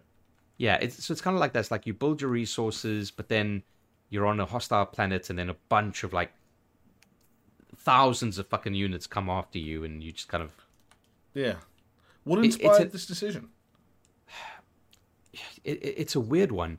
There was um, it was like a Steam summer summer festival or whatever it was, maybe even not even a summer festival, but where they, I think the first time where they like, hey, we're gonna have this festival where we're gonna release a whole bunch of these demos, and that game had a demo on it, but then I missed out on it. But I was really interested and intrigued in it. And then I tried to get a key from the developer. They never sent me one. So like, yeah, fuck you. Um, but then it came to Game Pass, and I was like, oh, I'm gonna jump into it. And. I think I think the game tries to be, well, not tries to be. I think it overly complicates itself unnecessarily, hmm. and so I fell off it very quickly. I didn't even like. I finished the tutorial and I was like, you know what? That's all I. That's the the fill I need from this game. To be Yeah. honest, That's the thing Yeah. with Game Pass, right? Is like uh, that's why it's great. That's why I fucking love it. it's great for us, horrible for developers. Yeah, 'Cause- yeah, You know, those that those first not even half an hour, that first 10 20 minutes can be like super make or break. yeah. But like Yeah, other games that. I, I've missed out on that I'm interested in, Deathloop. Um, yeah. Forgot about this one, Resident Evil Village. That's one like I, I have had that moment a couple of times where I'm like, would the boys be pissed if I just played this? And so I've held off. Well, uh, the the thing is, if we don't do a kind of like a special stream in or around Halloween, if we don't do that, then then fucking go for it. What Halloween Like is in this time next week? Pretty much. no, but do you know, do you know what I mean? Like, let's say in two yeah, yeah. in two weeks' time, if no, if we haven't said we're gonna play Oh, our fucking, It's it, Then- it's it's on it's my fair it's, game. it's on my Christmas list. Like if we Yeah. haven't played it by the end of December, I'm I, I'm getting it. Um, yeah. So so then it's fair game, right? So, I, Um, do, you know, so, do you know what else I completely forgot about? And I do actually want to give a really fair shot. yeah. Fucking Halo. One of the yeah, one of the that- biggest releases of the year. Who'd have forgot. thought? it's funny uh, because even today I was thinking about it, thinking about how mad it was that it was meant to come out like at the end of last year, and it's almost the end of this year. It's, like I know, what's happening? and we still game? haven't seen that campaign. I, I think I think there's a PC showcase coming up in the next couple of days. Yeah, there's there? a there's a couple of things. There's like a Razer thing that some Halo people were kind of like tweeting about, and there's Oh, also yeah. an anniversary stream Xbox that are having that they confirmed there'll be no new games at, but um, some people are saying, hey, Yeah. might be a good opportunity to show us what this campaign looks like because we haven't seen it for a year and a half. All right, I'm just looking at um, a couple of other things. Uh, Disco Elysium on the Switch, so I could finally play it. Um, Yeah. Let's see. Can I say-? Uh, Uh, No, it sounds lame because neither of them actually kind of quote unquote came out this year. But Disco Elysium and Mass Effect might actually be my one and two at the moment for games of the year. fair enough, man. Yeah. Uh, you a game I'm, I'm actually quite keen on Go on, in a way. Mario Party Superstars. don't Chris. If you're gonna do anything, play Super Mario 3D World plus Bowser's Fury.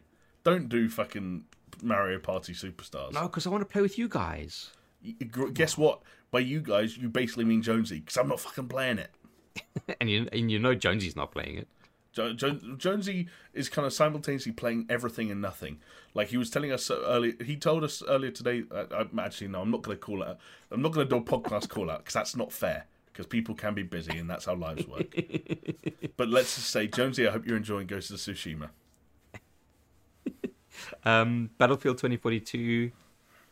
You know, it's hard. Yeah, it? I'm, that's Um, one thing where I'm glad that beta came out, and I'm like, I, I feel less bad about not spending all that money on that game. Well, like, kind of, I know I'm not gonna Yeah. love it. Life is Strange: True Colors. Wished I, yeah, wished I played it. Came out at an awkward time, kind of in between, you know, when I was, when everyone was death looping and caning, and Life is Strange kind of snuck out and got decent reviews, but not like world Yeah, shattering. but th- but this is what I'm saying. Like you know, like, and that's pretty much it for like. I don't know. It's, So it's we're al- a- we're almost there. It's just that there's a couple that are going to be some people's like game of the year, game of the year, like Metroid Dread, that we Yeah. maybe need to. All right, like um, like for instance, Peaswad, you could say, you know, he'd probably really like Battlefield.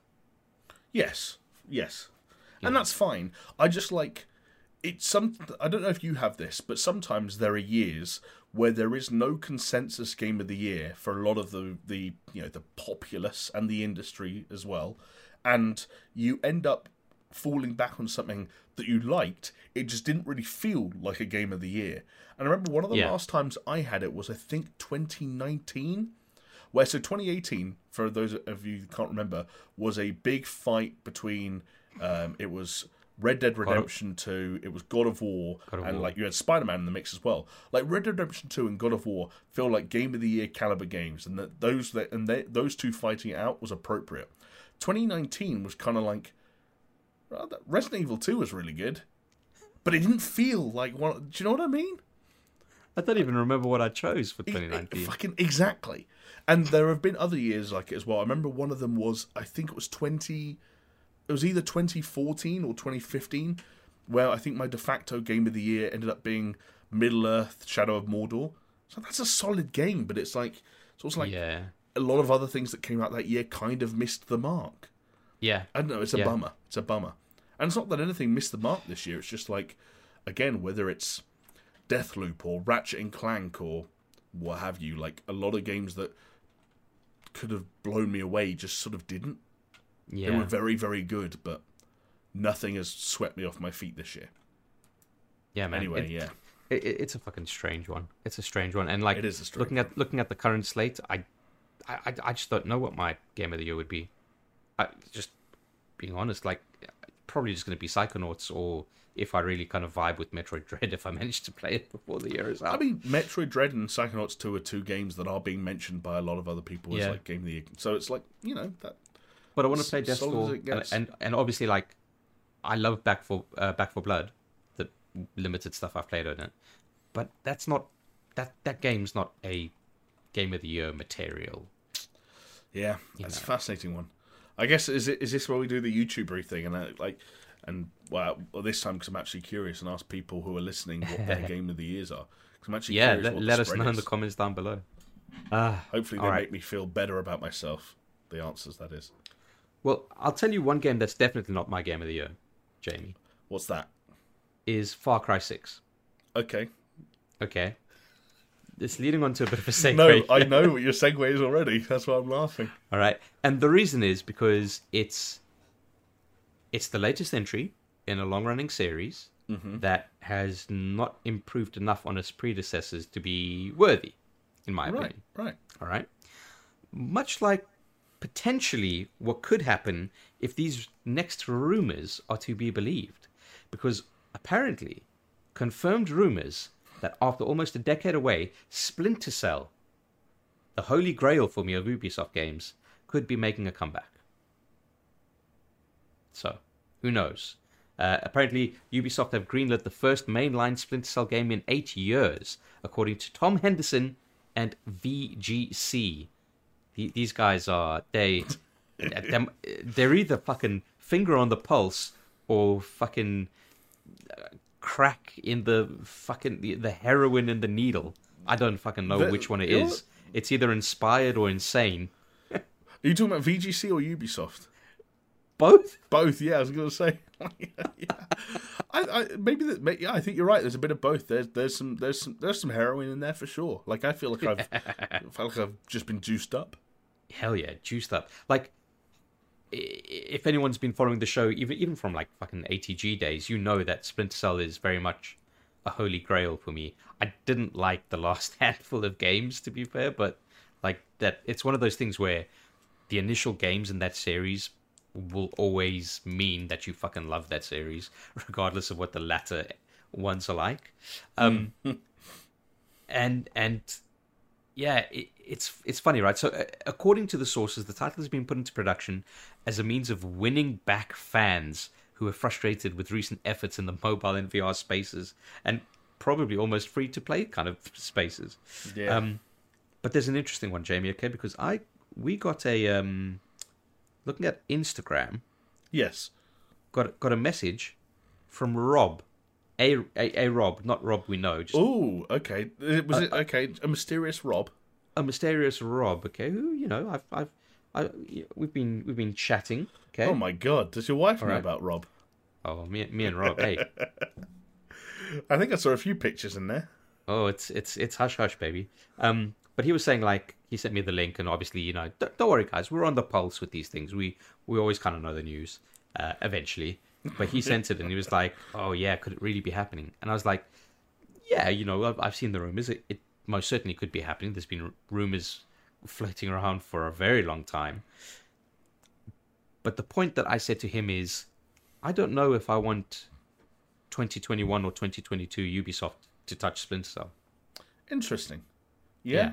Which is mad because I've been fucking begging for it. But hmm. it, it's almost like you, if you want something done, you want it done right. If you've been like waiting for it, you know? Yeah. I, I get you. And I guess I'm slightly torn on that because I feel like 2021 Ubisoft is in a very strange place where Yeah. there's almost two sides to the Ubisoft coin right now. One side is that they're being extremely receptive to things. You know, they uh, they are delaying things very openly. They are going back to the drawing drawing board very publicly. You know, they're taking as long as they need to take to get things to where they need to get to. Whether you know that's fucking um, what's the pirate game called? Uh, Skull and Bones. Um, or whether that was, you know, the road to Rainbow Six Extraction, or whether that's what we talked about last week with Ghost Recon Frontline. Like Yeah. there is an element of Ubisoft that's right now is like, right, fans fans' voices matter, and we're actually going to do stuff. Yeah. The issue they're having is that the ideas that they are presenting to fans first and foremost, that fans then feed back on, are kind of shit lately. Um, like Far Cry Six, by most accounts, probably is fundamentally too much of a Far Cry game. Um, like they had they miss miss hits with things like Hyper Scape. We talked about Ghost Recon Frontline last week. Um, there are Uh, problems. X Defiant. XDefiant, yeah. Of course, speaking about Ghost Recon, like there's the element at the uh, the elephant in the room is that the last mainline Ghost Recon was also very badly fumbled. Yeah. You know, and like the, the more positive notes tend to be more of a whimper than a shout. Whether that's Immortals: Fenyx Rising or the early impressions of something like Riders Republic, they're in a weird spot, and I could totally Yeah. see why that would make you re- slightly reserved about reintroducing Splinter Cell at this time.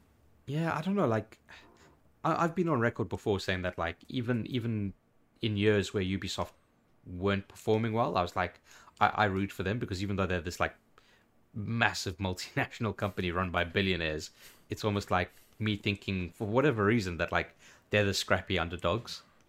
Right. yeah. They like they like that. They like that's why they all get out on stage at the end of every E3 thing and like stand together. They all stand behind Yves and like, look, we're one big happy French family. Yeah. But no, you're a massive multi-billion corporation with studios in every country on planet Earth. It seems. Yeah, yeah, especially the the poor Romanians. Um, Yeah. God. But but it's just like yeah, like okay, look, some positive things have been said. Okay, where if if I'm worried about like Ubisoft in 2021 and 2022 with what they've been releasing, obviously games are in production for a lot longer than that. So really, if you have an issue with Ubisoft in this year or last year or the year coming up, really what you're talking about is you have an issue with stuff that was started development like three, four years ago, Very true. right? And what they're saying is that it's in the early phases of production, according to the confirmed rumors, and there is a small chance that it could be announced next year. And last year, Yves himself said that the series needed to evolve before they were willing to let it make a comeback. So Yeah. these are all positive kind of spins on it. Yes, But I agree. But I, but I just don't. I, I just don't know. Just don't know. No, dude. and like it, it's possible totally that kind of like all the games we're talking about, even games like Ghost Recon Frontline and so on and so forth. Yet maybe they are the end of an era, and we've often talked about the kind of like the duality between the the, the free to play side of things and the premium side of things, and how they could be being handled different ways. There have obviously been lots of rumors in the last six months or so about how Assassin's Creed is opening up new doors to what some kind of like metaverse shit. Um, God, yeah. lots of rumors. I think Jason Schreier reported at one point that the next Far Cry is looking to, or is being planned to be something very different. We've obviously got games like Skull and Bones and Beyond Good and Evil 2 that I Yeah. Genuinely believe will look very different the next time we see them compared to I, I think like last I think Beyond Good and Evil Two is vaporware at this stage. I don't I see. I don't think it's vaporware, but I think they just. I think they they basically say, look, it was ambitious, it was cool, great, go for it. But now we're going to bring it back under control. We're going to give it to a team led by someone who can actually kind of make this a fucking viable product. And if that Yeah. means like making it not what it was and cutting out some of the more ambitious elements, then we're going to do it. And we're just going to make a fucking video game. I think the same with Skull and Bones. And then you've also got like Avatar in the mix as well. Like maybe those mysterious elements are like the next fleet of fascinating premium Ubisoft titles. Um, uh, but- Maybe. but it's all speculation, right? We just don't know. Yeah. Ah. well, you know what we do know, Jamie? What do we know?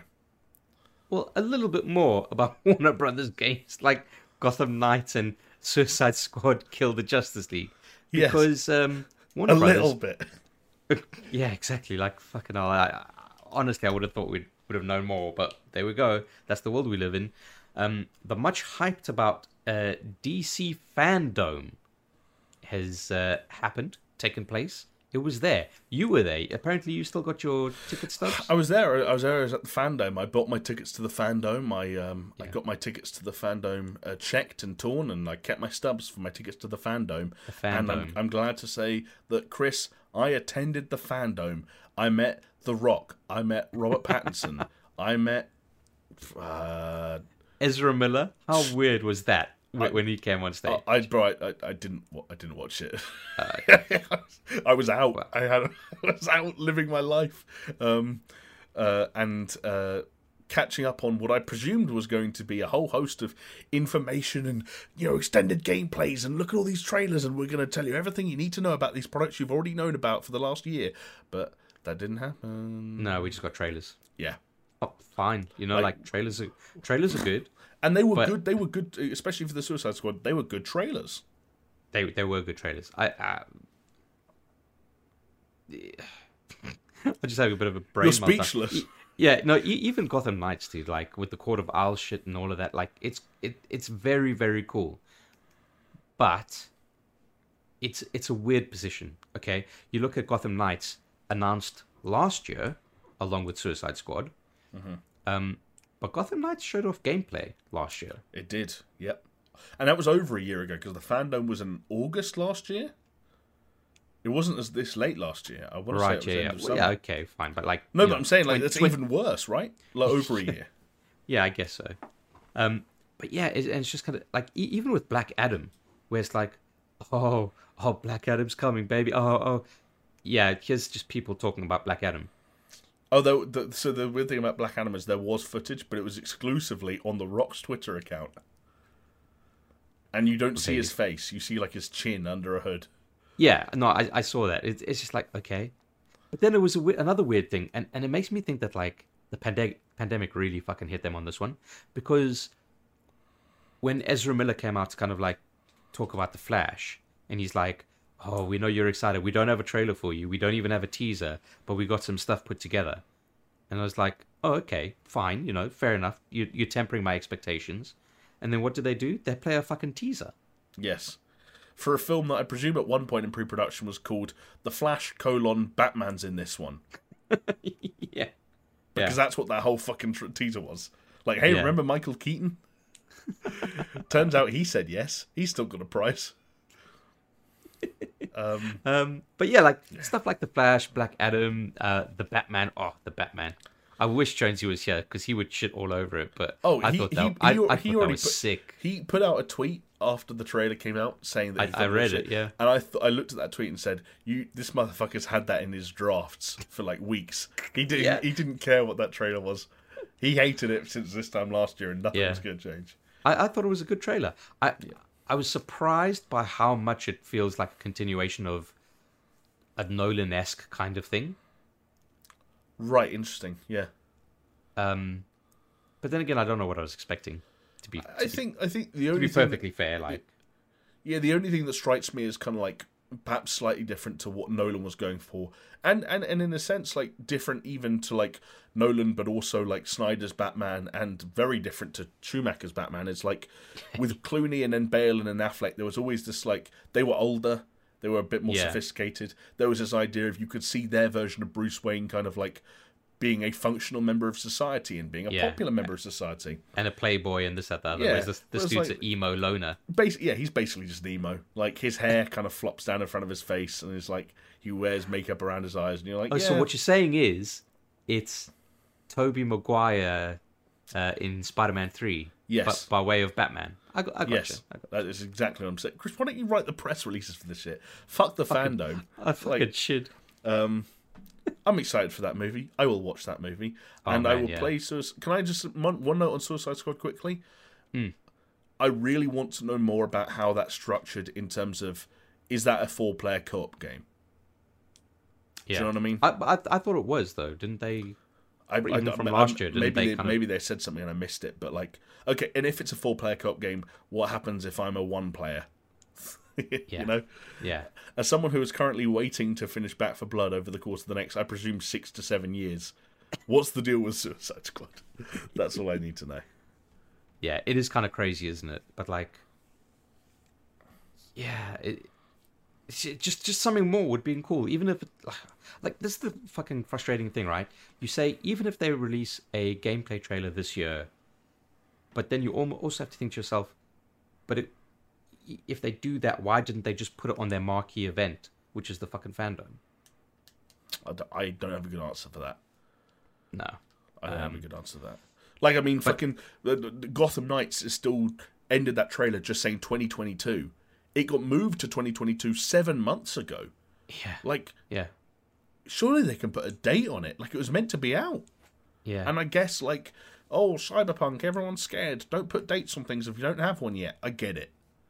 Yeah. But- yeah. Well, what we do know is some interesting info is that the Suicide Squad trailer was in engine and is confirmed to be within the kind of Arkham verse, as it were, Yes. which is pretty cool. But then also, Which is, I, I sorry, I was just going to say, I find it funny that al- almost a decade on, Rocksteady are still doing everything in their power to remind everyone they did not make Arkham Origins. yeah, fair enough. Um, but when it came to Gotham Knights, obviously Court of Owls, very cool. Kind of uh, the Penguin. What what I found interesting is that kind of like the way that they're dealing with the Penguin was very much how it seemed they're dealing with the Penguin in the Batman film with um Colin his name? Farrell. Col- Colin Farrell. They seem like the same kind of like take on that character, which Yes. is interesting. Also Um, interesting, the, the Penguin was in the Suicide Squad trailer as well. And he was the same as he was in the Arkhamverse with the end of the broken bit of a bottle as his eyepiece.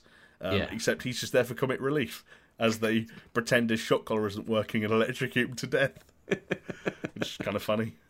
Fair enough. I mean, that's Suicide Squad for you, right? Um, but with Gotham Knights, they no mention of the Belfry, Jamie. I think I saw it in, in some of the shots in the trailer. But I, right. Is it like kind of like an Easter egg? Kind of like, do we need an IGN trailer review? Like, yeah, Here's a- things a you might have missed from the Gotham Knights trailer. and then a thumbnail with a big red arrow saying, pointing to the belfry. Oh, man, and what culture? about- If, if you're hiring, here we are. Yeah, Come and get us. If you're hiring, we have. Jesus. Well, um, I I don't even know how to fucking segue this. I'm so tired, Jamie. Listen, ten months after release, Cyberpunk is still getting delayed. Can you believe it? Yeah, yes. Actually, I can very much believe it. um, without without going into too much detail, I, uh, I yeah, the idea of CD Projekt Red and overly long processes, yeah, no, sounds sounds about right.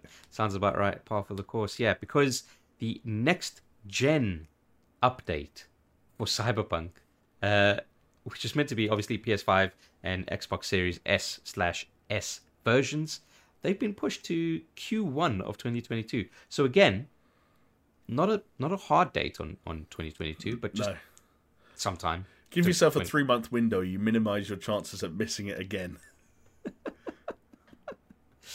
It's just kind of like it's mad. The, the whole cyberpunk thing. I, I don't know. There's, it's, it's it's hard to know what is left to be said about it. The Do, do you question, know what it feels like? You sorry, sorry to interrupt. Do you know No, what it no. feels like? Uh, and and you'll know this from from Hades. Obviously, it's like it's like Sisyphus, right?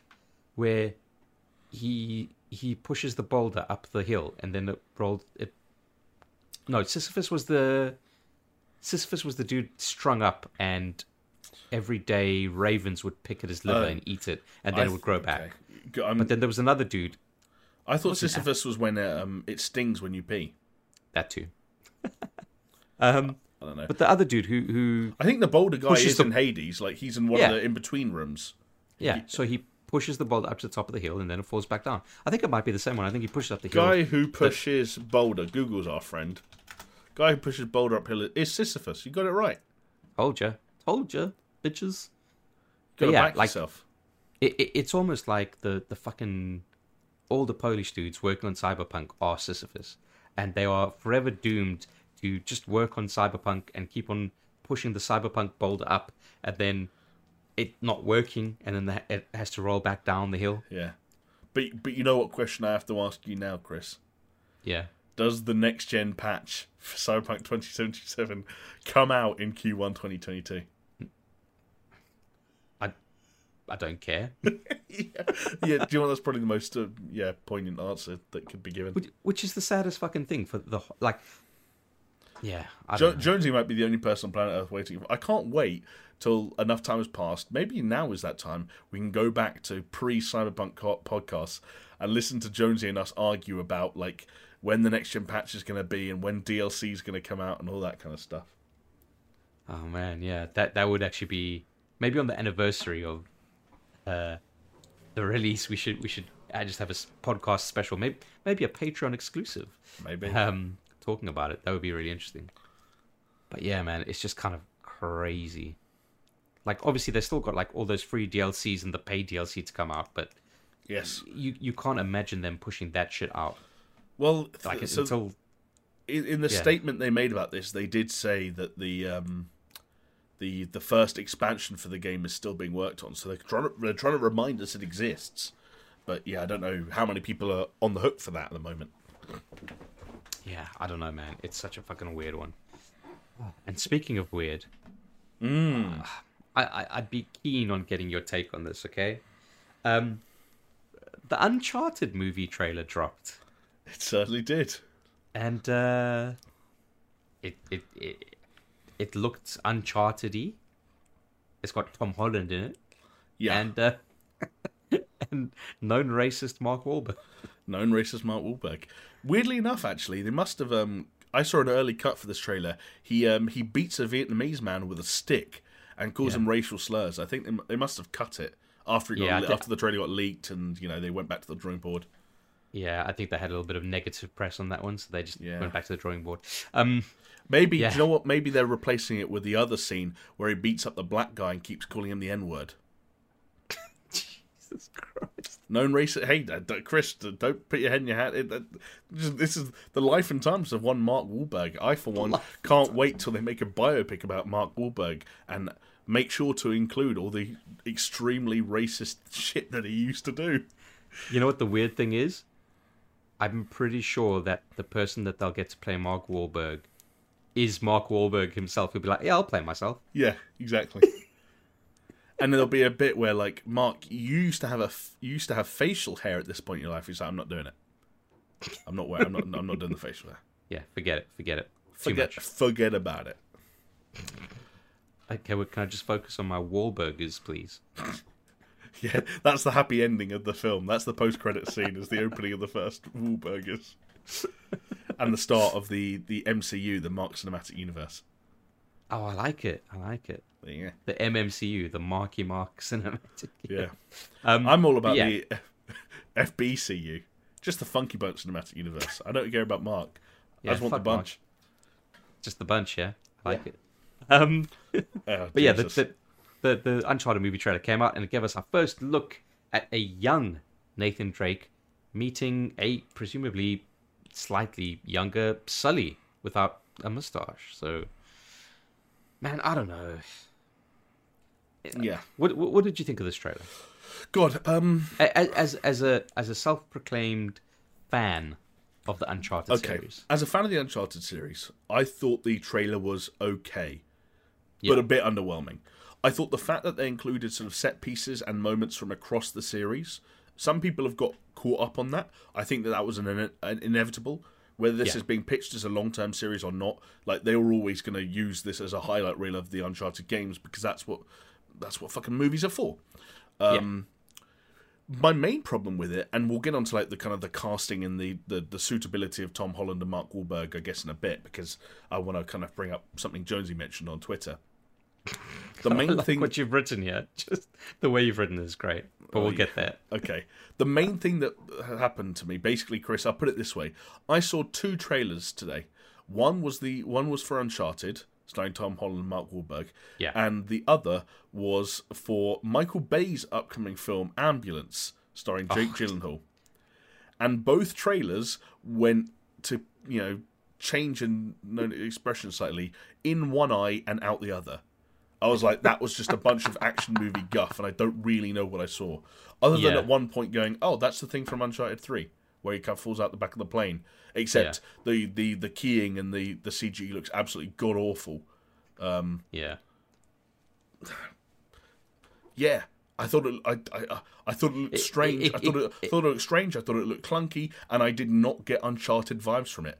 I thought this is Spider-Man without the suit talking to Mark Wahlberg in a generic action movie Yeah. that could probably still be fun, but Yeah. Well, well, that as someone with no attachment to the series, that's kind of what it seemed like to me. It's like, uh, yeah, it's a popcorn film, and I, and I think maybe it'll be one of the more successful video game adaptation films, but that's not, uh, you know, it.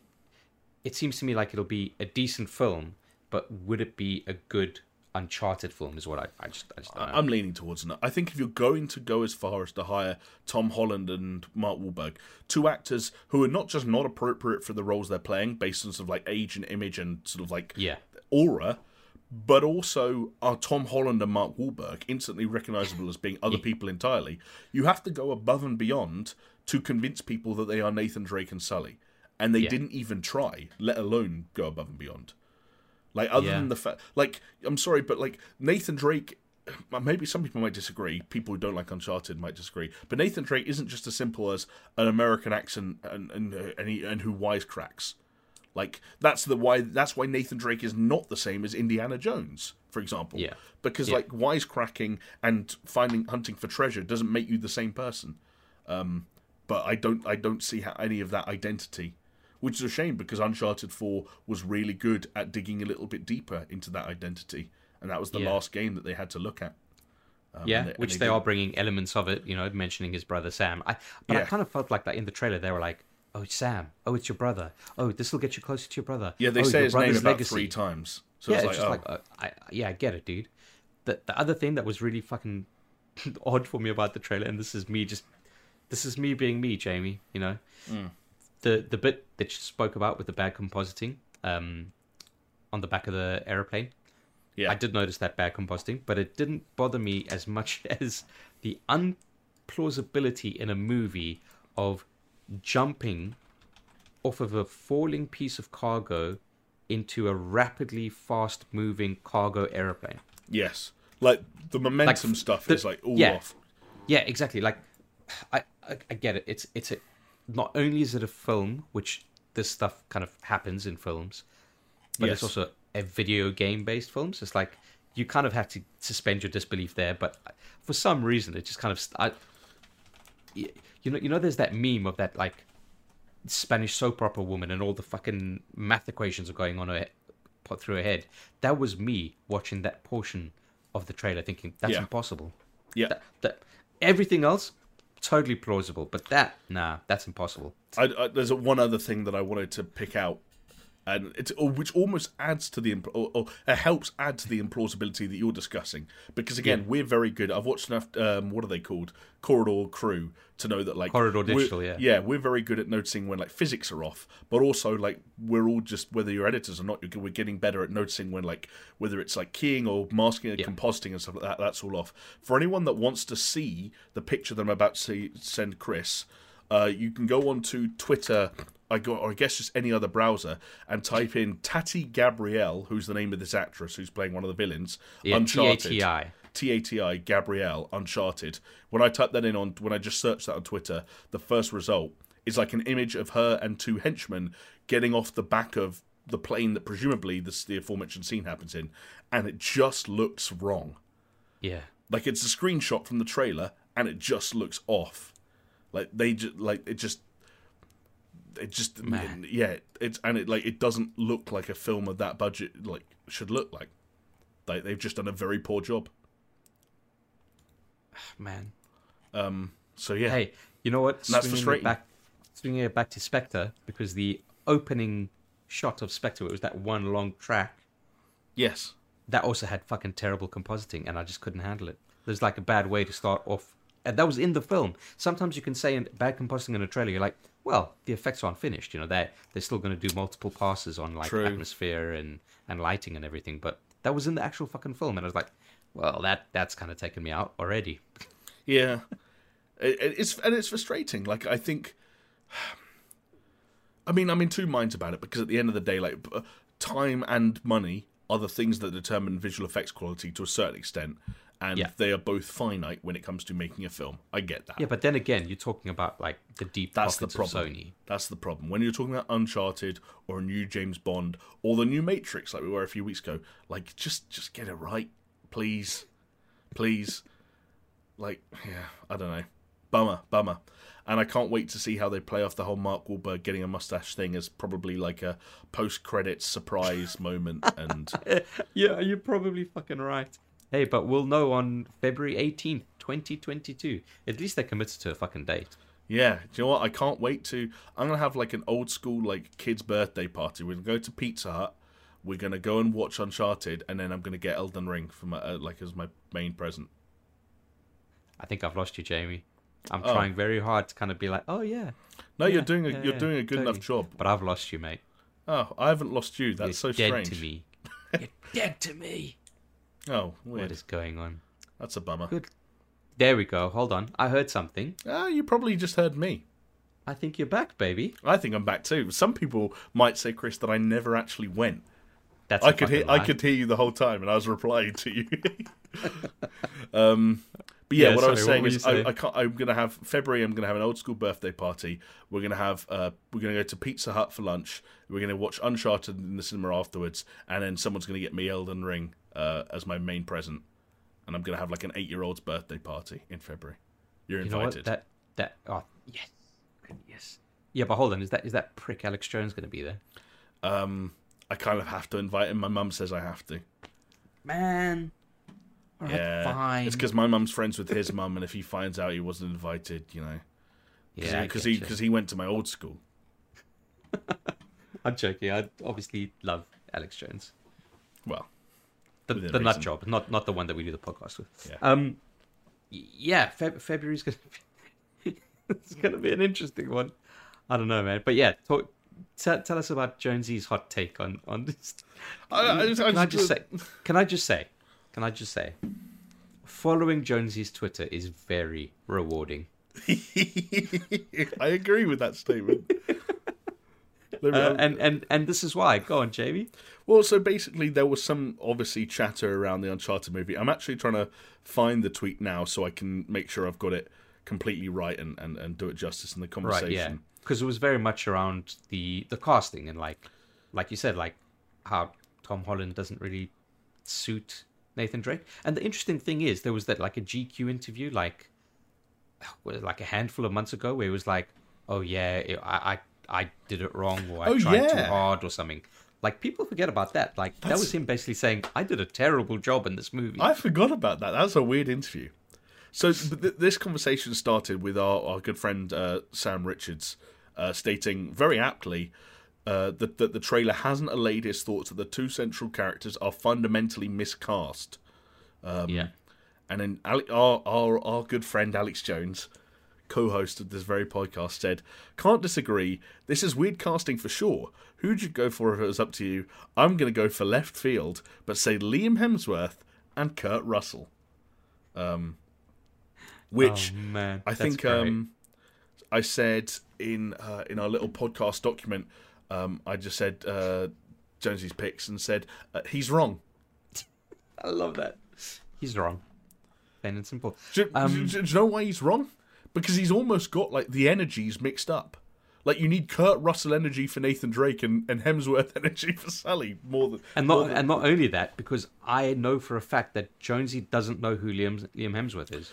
Jonesy- Or rather, he doesn't know which Hemsworth Liam Hemsworth is. Jonesy not only gets Liam and Chris Hemsworth mixed up constantly, but also like the fundamental problem I have with it is no matter which one he meant, they're both wrong for different reasons. yeah. Like Chris Hem, like both. First of all, both of them are physically wrong, more far more wrong than Tom Holland in terms of they're too big, they're too muscular, they're too imposing. That's Yeah. not Nathan Drake's thing at all. And in that sense, Tom Holland's physique is a far better fit for Nathan Drake than either of the Hemsworth. But also the issue is that Liam Hemsworth, and let's just take Jonesy at his word, whether he's confused or not, Liam Hemsworth has had the remarkable capability to build and sustain an entire career within Hollywood without ever showing an ounce of personality. Name one film, name one role where Liam Hemsworth has said or done or even just been anyone or anything interesting. And now you want to cast him as one of the most charismatic, swashbuckling, wisecracking characters in video game history. I'm Yeah, I'm, I, I'm, I don't get it. I that that uh, Jonesy pictured like Jonesy had Liam Hemsworth um like headshots in his head and said oh, that's, that's a young good looking guy. No, Jonesy just looked in the in the room that he was in when he was writing the tweet at the poster of Liam Hemsworth on, Yeah. on its a wall, and he's just like that guy. Like what was the last film Liam Hemsworth was even in? I, I, I I'd have to I've look it up. I think I've only ever seen him in like one of those fucking He was he got he got mock- lucky mocking exactly. mockingbird or whatever. He got lucky to get cast in the Hunger Games, and that's the Hunger extent Games. of his career. He was in one film last year called it, was, and it was the word that I think Americans pronounce Arkansas rather than Arkansas. oh yeah, it's fucking yeah. which to be Weird, fair, man. look, look- which was uh, written and directed by Clark Duke, the guy who played the main character's friend in Kick-Ass, and the young guy in the Hot Tub Time Machine. Weird. Yeah, remember that like chubby guy with glasses? Yeah, yeah. yeah. Who's still Got- only got- is thirty? he- He, was also has Clark a- Green in The Office. He has a Steph vibe about him. He does have a Steph vibe about him. Quite young, still only 36 years old. He wrote and directed a film last year that somehow had Liam Hemsworth, Michael Kenneth Williams, RIP, uh, Vivica Fox, John Malkovich, and Vince Vaughn in it. Oh, weird, man. Uh, I, I think yeah. Vince Vaughn would be a better Sully than Kurt Russell. Do you know what? The, the Kurt Russell shout I don't mind too much, but like now we're getting further into just like Kurt Russell energy is not the same as Sully energy. yeah, Um, yeah. And also, like again, like he do, he doesn't match. It's kind of like the Liam Hemsworth thing of like being in the uh, being in a better age bracket than than Mark Wahlberg doesn't make him a better fit per se. Yeah. Do, do you dare take a stab at who you would cast? I don't really have. Well, I feel like I have to now because I've, I've got an idea for Sully, and it's a bit left field. go and you're probably going to tell me I'm wrong. Uh, and that's probably because I don't know the character all that well. All right, but and, and maybe not like this actor at his age now. Maybe a little bit younger. Maybe not. I don't know. Um, what about Tom Hanks? Oh, interesting. All right, left field. You wouldn't have thought of it. It is left field. Do you know what I, I'd say about Tom Hanks? Is he has far more versatility than Mark Wahlberg, and I think could get closer to a performance of like a Sully-like performance that would make sense. Yeah. But perhaps the issue would be or the physicality, right? yeah, and and also just that like Tom Hanks is one of those guys that's quite hard to see as as as someone or something else. Yeah, yeah, that's true. Do you know what? Do you know what? Energy wise, uh, I, I'm, I'm, I'm, again, this is something I saw on Twitter. I can't remember where. It might have even Yeah. been in that thread that we were just talking about. But Right, like, a very good match for Sully, Sully Energy is Bryan Cranston, and he wouldn't have to play that much older. Like you literally, Yeah, like he's you he, he like maybe a decade if that. Like grey him up slightly, and he's got that energy. Um, and then yeah, that's it, not a bad it, it wouldn't work um, now because it because it's too he's too old and he's played too many roles since, and he's he can be a controversial one nowadays. But genuinely, like kind of like if you had got to Chris Pratt before Guardians and of the Galaxy and Jurassic World did, then Chris Pratt is is Nathan Drake energy. Some some it. people won't like that shout, but I I, I do Yeah. kind of believe that personally. But he For, for me, it's always going to be it now. Nathan. For me, it's always going to be Nathan Fillion. Yeah, uh, you got to if you again if you got him He's at the too- right he's age. too old now, but if you got yeah, him at the right age, He- again he's got that his energy for that is spot on. But do you remember? Do you remember he did that like? Short film, right? Yeah, Yeah, and it was quality. Uh, But Yeah. even then, he was maybe a bit too past past his prime. but but it still kind of worked. Like you still believed. Oh yeah, it. it did. Yeah, still, which is testament. because you're talking to- about you're talking about energy, and that like that is the fucking Nathan Drake energy. exactly, exactly. Never mind that he looks exactly the same. right? Yeah. Well, eh, I mean, yeah. It's it's it's it's a tough one. It's an unenviable task, especially when you're trying to make your money back on these things, right? Like yeah, Nathan Fillion probably gets shot down by a producer before you can even get him in the room. yeah. Not literally. I, I don't think anyone would shoot Nathan Fillion, but um, yeah. Oh, hold on a second. Hold on a second. He'd have to lose some weight. Chris, I, I've got a lot on my hands at the moment. I'm, Oh, no. a, bit, I'm a busy guy. Um, Brendan Fraser as Sully. Oh, interesting. See, you know, like the funny thing about Brendan Fraser is you go in sort of like the, uh, you obviously the Mummy is the frame of reference, Yeah, but yeah. like Brendan Fraser in the Mummy, he, he he's was a- in the Mummy. He's probably more Nathan. Exactly. I, I was Yeah. literally going to say I wouldn't be surprised if he was one of the people that was used as a frame of reference for the like conceptualization of Nathan Drake as a character. Yeah, Like I Yeah, think yeah, yeah. where if you've got like fucking a mood board up in the wall at like Naughty Dog, like you've got uh, Harrison Ford's Indiana Jones, you've got you've got Brendan Fraser's character from The Mummy. You those are the things you have on that mood board. Probably not Nicolas Cage in National Treasure, but maybe. yeah, yeah. Um, but yeah, Get a bit of a Matthew McConaughey in Fool's Gold. honestly, Mm-hmm. yeah. Like McCon- McConaughey, McConaughey kind of has a bit of. He's too a bit too sexy. Like I think. Yeah. It, yeah, it, it's a, Nathan Drake's a tough one though. He's a tough one because he because he, he was a lot of things over over the course of a lot of different games. Yeah. You see, I, I think they should have cast um, Tommy Wiseau as um, as Nathan Do you know what? and Danny DeVito is Sully. Oh my god! I you would I would love that. I would I would genuinely love to see Danny DeVito as Sully. Like even even just in like a playing it straight Uncharted, they're just like, yeah, do you know what, Danny DeVito. But that reminds me, like you talking about Tommy Wiseau and uh, other characters you could play, other than henchman. Oh, it was Antonio Banderas. I was going to say, Yeah. was there a villain in that trailer?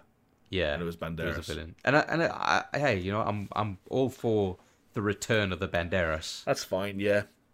He it kind of looked like they were going for Uncharted 4 vibes where like he's like a kind of like a slightly more sophisticated kind of like above ground guy who is so interested in sort of treasures and antiques that he's willing to kind of go a bit fucking mental to get it Yeah, as opposed to being I- like I'm a crazy Russian dude or I'm resurrecting Nazis or one of something Yeah. like that. although like, fuck, it's funny, man. Yeah, I, I'll leave it at that. it, it's an interesting one. Well, look, uh, let me let me let me ask you this then, Chris. Um, you get an advanced screening this time next week. You're going to go to an advanced screening of one of three films. Embargo, dude. Uh, well, we're allowed to say you the embargo date has passed, where you can say it's happening, but you can't say what it was like. Right, yeah. But the issue is, you've got a choice. You're either going to see Sonic 2 the Super Mario movie, or Uncharted next week at super advanced screening. What are you going to go and see? Super Mario. I think that's the right choice. Yeah, I know Jonesy's day one Sonic two, but I think Mario's the right choice for now. I mean, I've said it before. Like I enjoyed Sonic, but I did, I didn't mean to, but I did fall asleep in the cinema. You see, yeah, Tinker Tailor Soldier Spy and Sonic. You've been uh, sleeping through some bangers. I've I've only ever slept through three movies in the cinema. So Tinker Tailor Soldier Spy, Sonic, and um God, this is gonna take me back.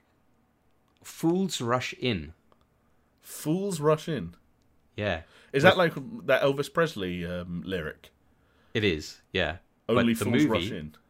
The movie, how about this one? Matthew Perry and Salma Hayek What? Okay. Wow. as, that's a, that's a- a romantic comedy. Uh, when did it come out? Like It, su- it, it sucks that Matthew Perry didn't have more of like what 97. more random movies like that. Like I know he had that little period there. J- just search Fools Rush In and have a look at the poster. Like, is that not like prime 1997? That is Romantic so. poster. That, that is so like Matthew Perry is all of a sudden a leading man in romantic comedies. Yeah. kind of. So the interesting thing in this, I think, my friend Paul was living in Zimbabwe at the time, and he had come over to South Africa for a visit. So even though I was, and I, I want to say that like, it was on a weekend, and I was at Scouts, and I was like, we after Scouts we went to go see this movie together. For whatever reason, we're watching a romantic comedy or whatever, and um, I was just so tired. I was just I just fell asleep.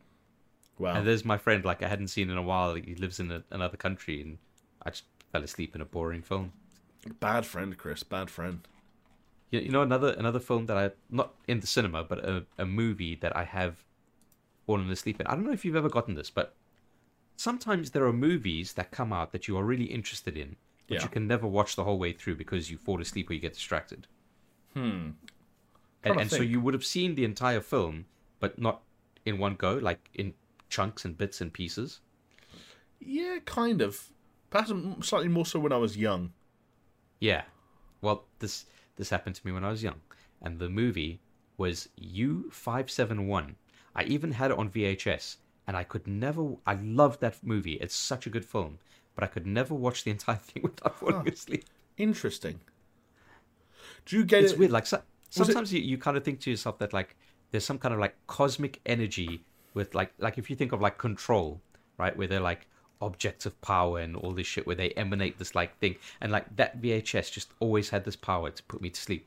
Wow, that's kind of impressive. Yeah. I, the closest I can think to that is like when you almost like compartmentalize movies into your favorite sequences, and like maybe you really like the first half and not the second. And every time you watch it, you're well excited. Then you re- get to a point halfway through where you realize you've seen everything you like, Yeah. and then you're like, "Ah, okay, that's that for me." Yeah, Uh, and I'm I'm pretty sure that's how a lot of people feel when they listen to this podcast. It's like, yeah, it was pretty good at the beginning, but now that I've got to the end, I probably regret my yeah. decision of They started around. talking about James Bond for 45 minutes, and I was just kind of like, "Yeah, do you know what? I'll just catch next week's." Hey, you know what? I'm I'm giving people what they want because if it were up to me, it would be a one-hour podcast. But we've broken the two-hour barrier here, Jamie. So We actually have. Congrats. you know, I'm doing it for them. If they don't like it, then they've got to let me know in the comments down below. But I'm pretty sure what they're going to say is three-hour podcasts, please, sir. May we have some more? I'd be like, yeah, all right, fine. Jamie, only thing that's left is uh, a solid thank you to you for joining me. No, thank you but for then hosting. also a uh, code word. Damn. Um. Oh, we. I, I, we, we can't go. the- I'll get us in trouble if we do. I, my head just went straight back to Mark Wahlberg, the known racist Mark. But then that's just that's just uh, like regurgitating an old joke at this point. What else did we Yeah. say that was funny? Uh, nothing. It's been a pretty unfunny podcast. Hmm. What if we uh, what if we uh, challenge people to come up with like uh, XXX porn parody names for um for oh, for the for the James Bond porn that we came up with. Yeah, but like they can come up with porn parody names of the like you have to make a porn parody of a James Bond film. So take any classic Bond title and try and porn parodyify it. Yeah. Yeah. Or just say James uh, uh, Jack Jack Swallows. Yeah, Do you know what my Bond Bond, Bond parody would be? It's actually kind of, it's actually it's a little bit um it's kind of like an intellectual kind of a 4D chess kind of thing. Like you have to think about it quite deeply for it to make sense. So, yeah. um, it's called the film. The actual parody is called Octopussy, and you look okay. at that and you're like, hang on a second, but that doesn't make sense. That's not a parody. That's the same name as the James Bond yeah. film. I presume when I put this VHS in my VHS player, I would just be greeted by the, the warm tones of Roger Moore, and, and, and it's just a fantastic James Bond flick. The reality is that the female lead in my version of Octopussy actually has eight vaginas, and they just wow. go down the lengths of her legs up to her knee. So she just has like at, at regular intervals, starting from a middle point, just has and, eight vaginas. And even better, she doesn't wear any shoes, and she doesn't actually walk. She just slides everywhere because mm. it just dribbles down her ankles. Yeah, and lubricates. It's like how you know slugs move. She's much the same, except she's lubricated by her eight vaginas. Good night. Bye. we can't do this anymore. We're going to get deplatformed, Jamie. Who by? Mark Wahlberg? Bring him on. I'll beat him with a uh. stick. call him racial slurs. Yeah, I'll call him a racial slur. You honky. Wow. See how you, you like it? Yeah, you yeah. cracker. Alrighty. And with that, thank you so much for um I don't know, uh enduring us for these two plus hours. We do appreciate it. And uh, hey, you know what? Leave comments down below. And, and if you've gotten this far, you've got to leave at least three comments and reply to two comments of other people's comments because that is now the tax for getting to the end of this podcast. Uh, and with that, thank you for listening. And thank you, Jamie, for joining me My on pleasure. this, uh, this uh, 2001 Space Odyssey. And with that, we'll see and hear and feel you next time. Bye.